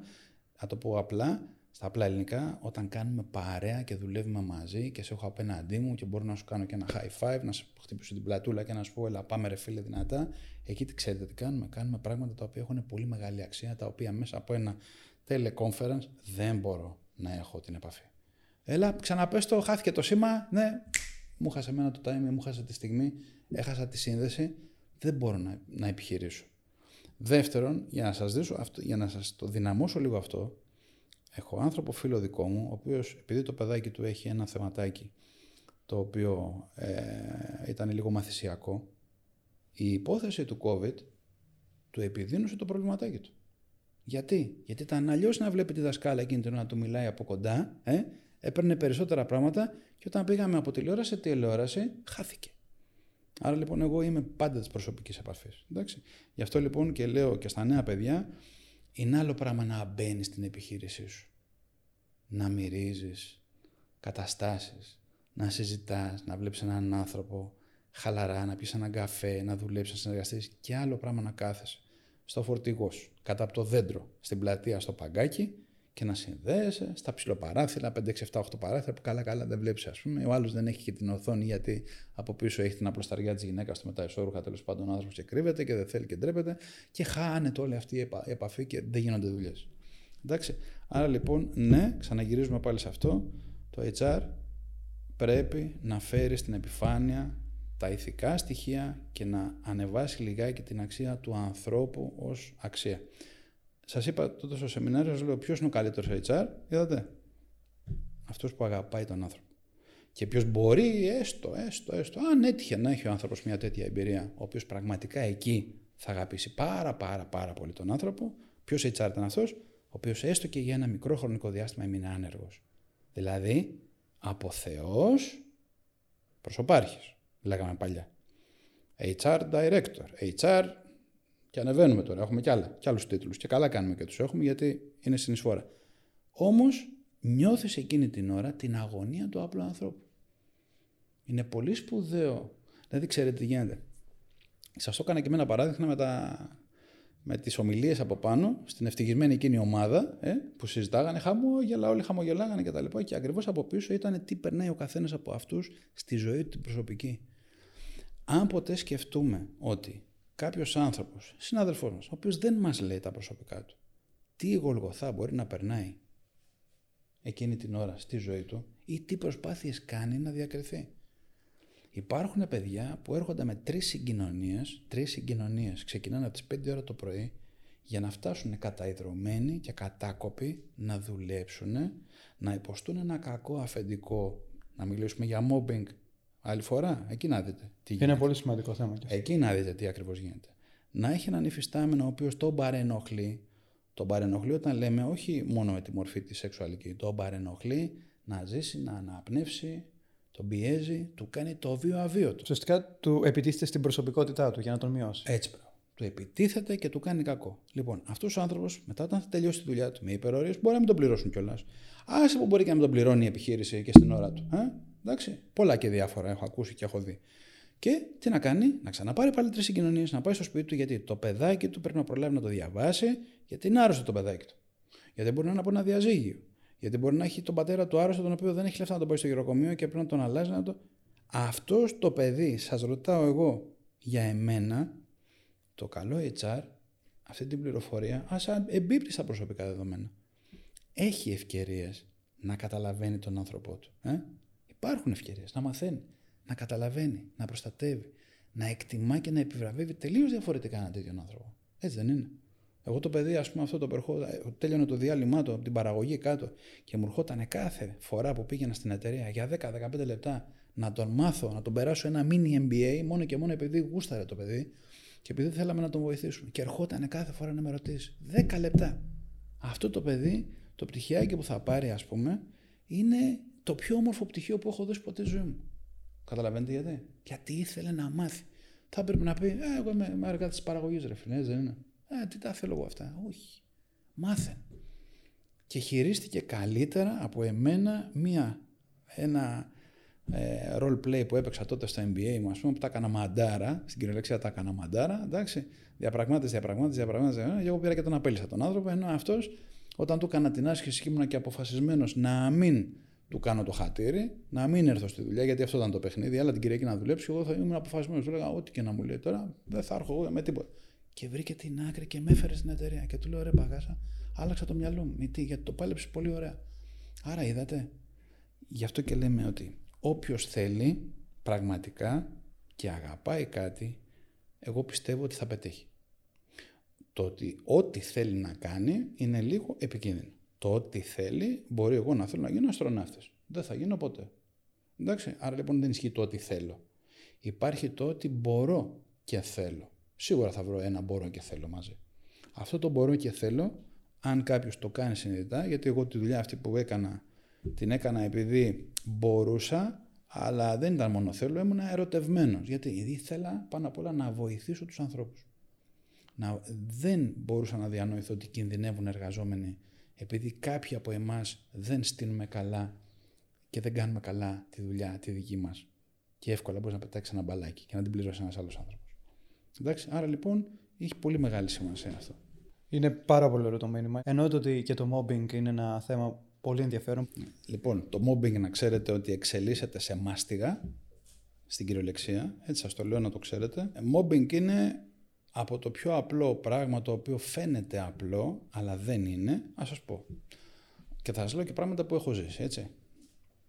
Μπαίνουμε σε ένα meeting, έχω πάθει, όπως έλεγε ο Ζήκος, έχεις πάθει καμιά ψυχρασία, ε; εμείς οι δύο έχουμε ψυχρασία, δεν, δεν μιλιόμαστε, έχουμε θυμώσει μεταξύ μας. Λοιπόν, και να μπαίνει σε μια συνάντηση και ο επικεφαλής, ο συντονιστής της συζήτησης, να τους βλέπει όλους στα μάτια, ε; έτσι, αλλά όταν φτάνεις σε αυτόν που τα έχει ή δεν τον θέλει ή τον ζηλεύει ή θέλει να το χτυπήσει, δεν το κοιτάει ποτέ. Πότε. Μη βλεμματική δηλαδή ε, επαφή. Είναι μορφή mobbing. Γιατί εκείνη την ώρα του δημιουργείς εσωτερική πίεση. Δεν του δίνει δουλειές. Δίνει στους άλλους και σε αυτόν καμία. Είναι mobbing. Του κάνει έντονες παρατηρήσεις. Χρησιμοποιεί επιθετικούς προσδιορισμούς. Ε, Ανίκανο είσαι. Μια δουλειά σου έδωσε να τα βγάλεις πέρα. Φοβερό mobbing. Και μπορεί να εξελιχθεί σε τρομακτικά επίπεδα. Το οποίο τι να γίνει, να πάθει ο, ο άνθρωπος, ο απλός εργαζόμενος, καταρχήν να καταστραφεί ακόμη και η καριέρα του. Γιατί δεν είναι πολύ δύσκολο να πιστέψει κάποιος ότι τελικά μπορεί και να μην είναι ικανός. Καταλαβαίνετε τη ζημιά. Να μην πηγαίνουν κάποια πράγματα καλά και μπορεί να σκέφτεται ότι εν τέλει είμαι δεν, δεν κάνω για τίποτα, ας πούμε. Μπορεί, υπάρχει και, αυτό και ψυχολογικά να γυρίσει αυτό και σε, και σε μορφές κατάθλιψης κτλ. Ναι, δεν έχουν Άμα έστω και ένα πράγμα εκτός δουλειάς δεν πάει καλά στη ζωή μας, ο καθένας δεν ξέρεις πώς πώς μπορεί να το, να το αντιδράσει και να, το, να σκεφτεί για εκείνο. Βέβαια, φυσικά. Γι' αυτό και βλέπετε ότι έχουμε ακόμη και περιπτώσεις απόπειρες αυτοκτονιών. Η κατάθλιψη και δυστυχώς και επιτυχημένες, να το πω έτσι, δηλαδή αυτοκτονίες δυστυχώς που πέτυχαν. Δηλαδή ο άνθρωπος που επιχείρησε να αυτοκτονήσει δυστυχώς πέθανε. Εντάξει. Δηλαδή πέτυχε στο στόχο που είχε, να αυτοκτονήσει. Το οποίο είναι τρομακτικό. Εντάξει. Άρα λοιπόν τι γίνεται; Έχουμε να κάνουμε με ανθρώπους. Το αισιόδοξο μήνυμα είναι ότι αν μη τι άλλο, σήμερα αρχίζει να περιστρέφεται πάλι μια συζήτηση γύρω από τον άνθρωπο. Ότι η ανάγκη να προσλαμβάνουμε καλούς ανθρώπους. Το καλούς ανθρώπους το λέμε με ποια κριτήρια, παιδιά. Ε; Είδατε, είμαστε είναι και ένα trend στο LinkedIn τώρα, οπότε είναι καλό να το ξεκαθαρίσουμε και όλα τι σημαίνει καλός άνθρωπος; Τι σημαίνει καλός άνθρωπος; Αυτό είναι μια πολύ μεγάλη κουβέντα. Εντάξει. Γιατί, Γιατί πάμε πάλι στο φαίνεστε. Είναι δεξιότητα καταρχήν το καλός άνθρωπος. Σας βάζω ερωτήματα τα οποία παίζουν. Εντάξει. Είναι κάτι το οποίο τι, από πού ξεκινάει; Καλός άνθρωπος για ποιον; Χρήσιμος άνθρωπος για ποιον; Πολλές φορές με το Θοδωρή το συζητάμε. Ναι, να είσαι χρήσιμος. Η ερώτηση είναι ότι να είσαι χρήσιμος σωστά. Γι' αυτό και ο Θοδωρής όλο αυτό το αθωνικό management το χτίζει ώστε η χρησιμότητα προκύπτει από πού προκύπτει το νερό που ποτίζεται η ρίζα να είσαι χρήσιμος. Άρα λοιπόν πρέπει να δεις ποιες είναι οι αξίες που ποτίζουν αυτό το καλός άνθρωπος. Ποια είναι η αξία; Ποια είναι τα πιστεύω ενός ανθρώπου για να τον πεις καλός άνθρωπος; Δηλαδή, πώς λέγαμε κάποτε και γελάγαμε, καλός άνθρωπος είναι αυτός που ήταν στη φυλακή. Ε, βέβαια, η κακή είναι μέσα. φτάσαμε σε μια εποχή που λέμε ότι καμιά φορά, προσέξτε, αυτός που είναι μέσα, η Σόβια, μπορεί να είναι ο καλύτερος άνθρωπος γιατί, γιατί άλλαξε. Μετανόησε, εκτείει την ποινή του. Από κάποιον ο οποίος έχει όλο το φαίνεστε ε, και έχει την προσωπικότητα και προβάλλεται, βραβεία που λέγαμε χάρη μου, ε, εντάξει. Ποιος είναι ο πιο καλός άνθρωπος; Ναι, τεράστια διαφορά. Άρα λοιπόν είναι μια πολύ μεγάλη συζήτηση. Εγώ, αν μου επιτρέπετε, επειδή είναι πολύ όμορφο όταν απευθύνεσαι σε νέα παιδιά να, κλείνει, να κλείνεις πάντα αισιόδοξα. Γιατί, γιατί εγώ είμαι φύση αισιόδοξος άνθρωπος. Απλά τι γίνεται, δεν μπερδεύουμε ποτέ αν πρέπει να πούμε την αλήθεια. Το να, το να λέμε την αλήθεια είναι υποχρέωση του κάθε ανθρώπου. Το να κρύβεις την αλήθεια μπορεί να δημιουργήσεις κενά τα οποία θα οδηγήσουν κάποιους ανθρώπους στο να πάθουν ζημιές. Άρα λοιπόν, ταπεινά όταν σου λένε, μου λες, ας πούμε, αυτό. Οκ, θα σου πω την αλήθεια. Σε πειράζει, αλλά τη λέω με αγάπη. Ε, τι ωραία. Το χτίζεις, με αγάπη θα σου πω την αλήθεια. Γιατί άκουσε το, δούλεψε το και εδώ είμαστε. Άρα λοιπόν, είμαστε αισιόδοξοι. Αν η αλήθεια καμιά φορά είναι σκληρή, δεν το λέμε για να ε, πετάξουμε την πετσέτα τη λευκή στο ring και να πούμε δεν παλεύω άλλο. Απέναντίας. Όσο πιο δύσκολες είναι οι εποχές, τόσο θα παλεύουμε. Θα ξέρετε, και το κλείνω πάντα όλα τα σεμινάρια μου, κλείνω πάντα με την έκφραση αυτή. Η ομορφότερη θάλασσα είναι αυτή που δεν έχουμε δει ακόμα. Ακόμα και τώρα, γι' αυτό και λένε ότι η πιο σκοτεινή στιγμή, ας πούμε, που υπάρχει πια είναι, είναι αυτή η πιο δύσκολη στιγμή της νύχτας, η οποία είναι λίγο πριν το ξημέρωμα. Αμέσως εκείνη την ώρα αρχίζει και αλλάζει. Ό,τι και να έρθει, όσο δύσκολο και να είναι τα πράγματα, ό,τι το οποίο και να διαμορφωθεί, μπορεί να πονέσουμε. Το λέω με την έννοια των εξελίξεων που δυστυχώς αναμένονται. Αυτό είναι μια άλλη συζήτηση. Δεν μας πειράζει. Ε, εγώ προσωπικά πιστεύω πάρα πολύ τα νέα παιδιά. Έχετε απίστευτες δυνάμεις, έχετε φοβερά μυαλά, ε, δεν σταματάνε πουθενά. Είσαστε απίστευτα παιδιά στο να μορφώνεστε και να κυνηγάτε τη γνώση και μόνο που εσείς, ειδικά εδώ πέρα και σας ευχαριστώ δημόσια, και μόνο που είδατε κάτι και με φέρατε εδώ για να πάρετε τη γνώμη μου, τι έχω ζήσει, τι έχω να πω, τι έχω να καταθέσω, τι σημαίνει ότι για τέτοια παιδιά αξίζει τον κόπο να χάσω όχι το χρόνο μου, γιατί δεν χάνεται τόσο χρόνος. Αυτός ο χρόνος είναι επένδυση. Εντάξει.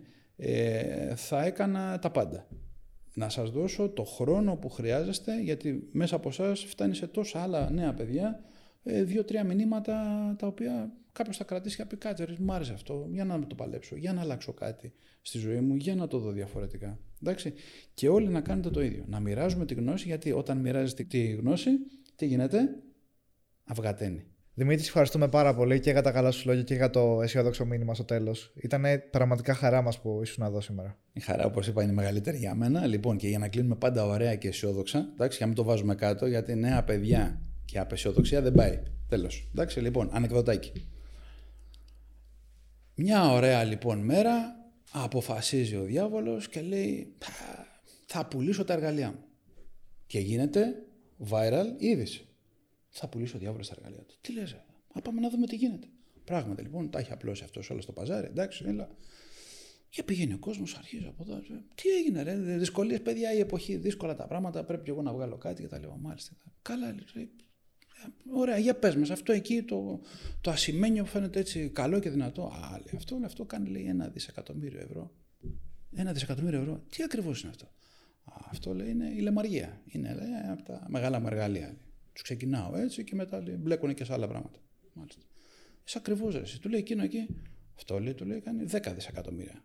10 δισεκατομμύρια δολάρια. Γιατί, τι είναι αυτό το εργαλείο; Αυτό λέει είναι ο εγωισμός. Όντως. Τόσο πολύ, ε, σοβαρό εργαλείο. Εντάξει, κάνε ένα πιο φθηνό γιατί δεν νομίζω ότι μπορούμε να αγοράσουμε τίποτα από τον πάγκο σου, του λέει κάποιος, ας πούμε. Λέει, Α, να, να, να, να, να, δεν, δεν υπάρχει. Αυτό βρήκαμε. Αυτό το σκουριασμένο εκεί πέρα, το χάλια. Λέει, παιδιά, αυτό λέει, κάνει, λέει, ένα τρεις. Ένα τρεις αυτό το σκουριασμένο, το κακό εργαλείο. Γιατί, τι είναι αυτό; Αυτό λέει είναι το καλύτερο εργαλείο που έχω. Ποιο είναι αυτό; Η απεσιοδοξία. Τι σημαίνει αυτό; Έτσι και πέσες στην απεσιοδοξία, ιτήθηκες. Τελείωσες. Εντάξει. Άρα λοιπόν δεν είμαστε απεσιόδοξοι. Εντάξει. Η πιο όμορφη θάλασσα είναι αυτή που δεν είδαμε ακόμα. Okay. Πάρα πολύ ωραία ιστορία. Γιατί πιο πολύ σαν ιστορία είναι παρά σαν ανέκδοτο. Και πραγματικά ωραίο και το μήνυμα που θέλει να περάσει. Είναι και το μήνυμα που περνάμε εμείς. Γενικότερα ήταν μια ωραία κουβέντα. Εμείς την απολαύσαμε και πραγματικά ελπίζουμε να την έχει απολαύσει το κοινό μας. Και αυτό που είπες και εσύ, έστω ένα μικρό κομμάτι να μπορεί κάπως να, να τους δώσει τροφή για σκέψη, να, να μπορέσει να δημιουργηθεί ας πούμε, νέα γνώση μέσα από αυτό. Θα ήταν κιόλας χαρά μας ε, να αφήσετε κάποιο σχόλιο από κάτω κι εσείς, το οποίο θα συμβάλλει σε αυτή τη συζήτηση για να συνεχίσει να γίνεται. Επίσης, να πούμε κιόλας ότι εμείς με τον ε, κύριο Δημήτρη Κάλο μιλούσαμε πάρα πολύ ώρα και προφανώς δεν μπορεί να ανέβει όλο αυτό στο YouTube γιατί ε, θέλουμε να κάνουμε πιο σύντομα βίντεο εκεί.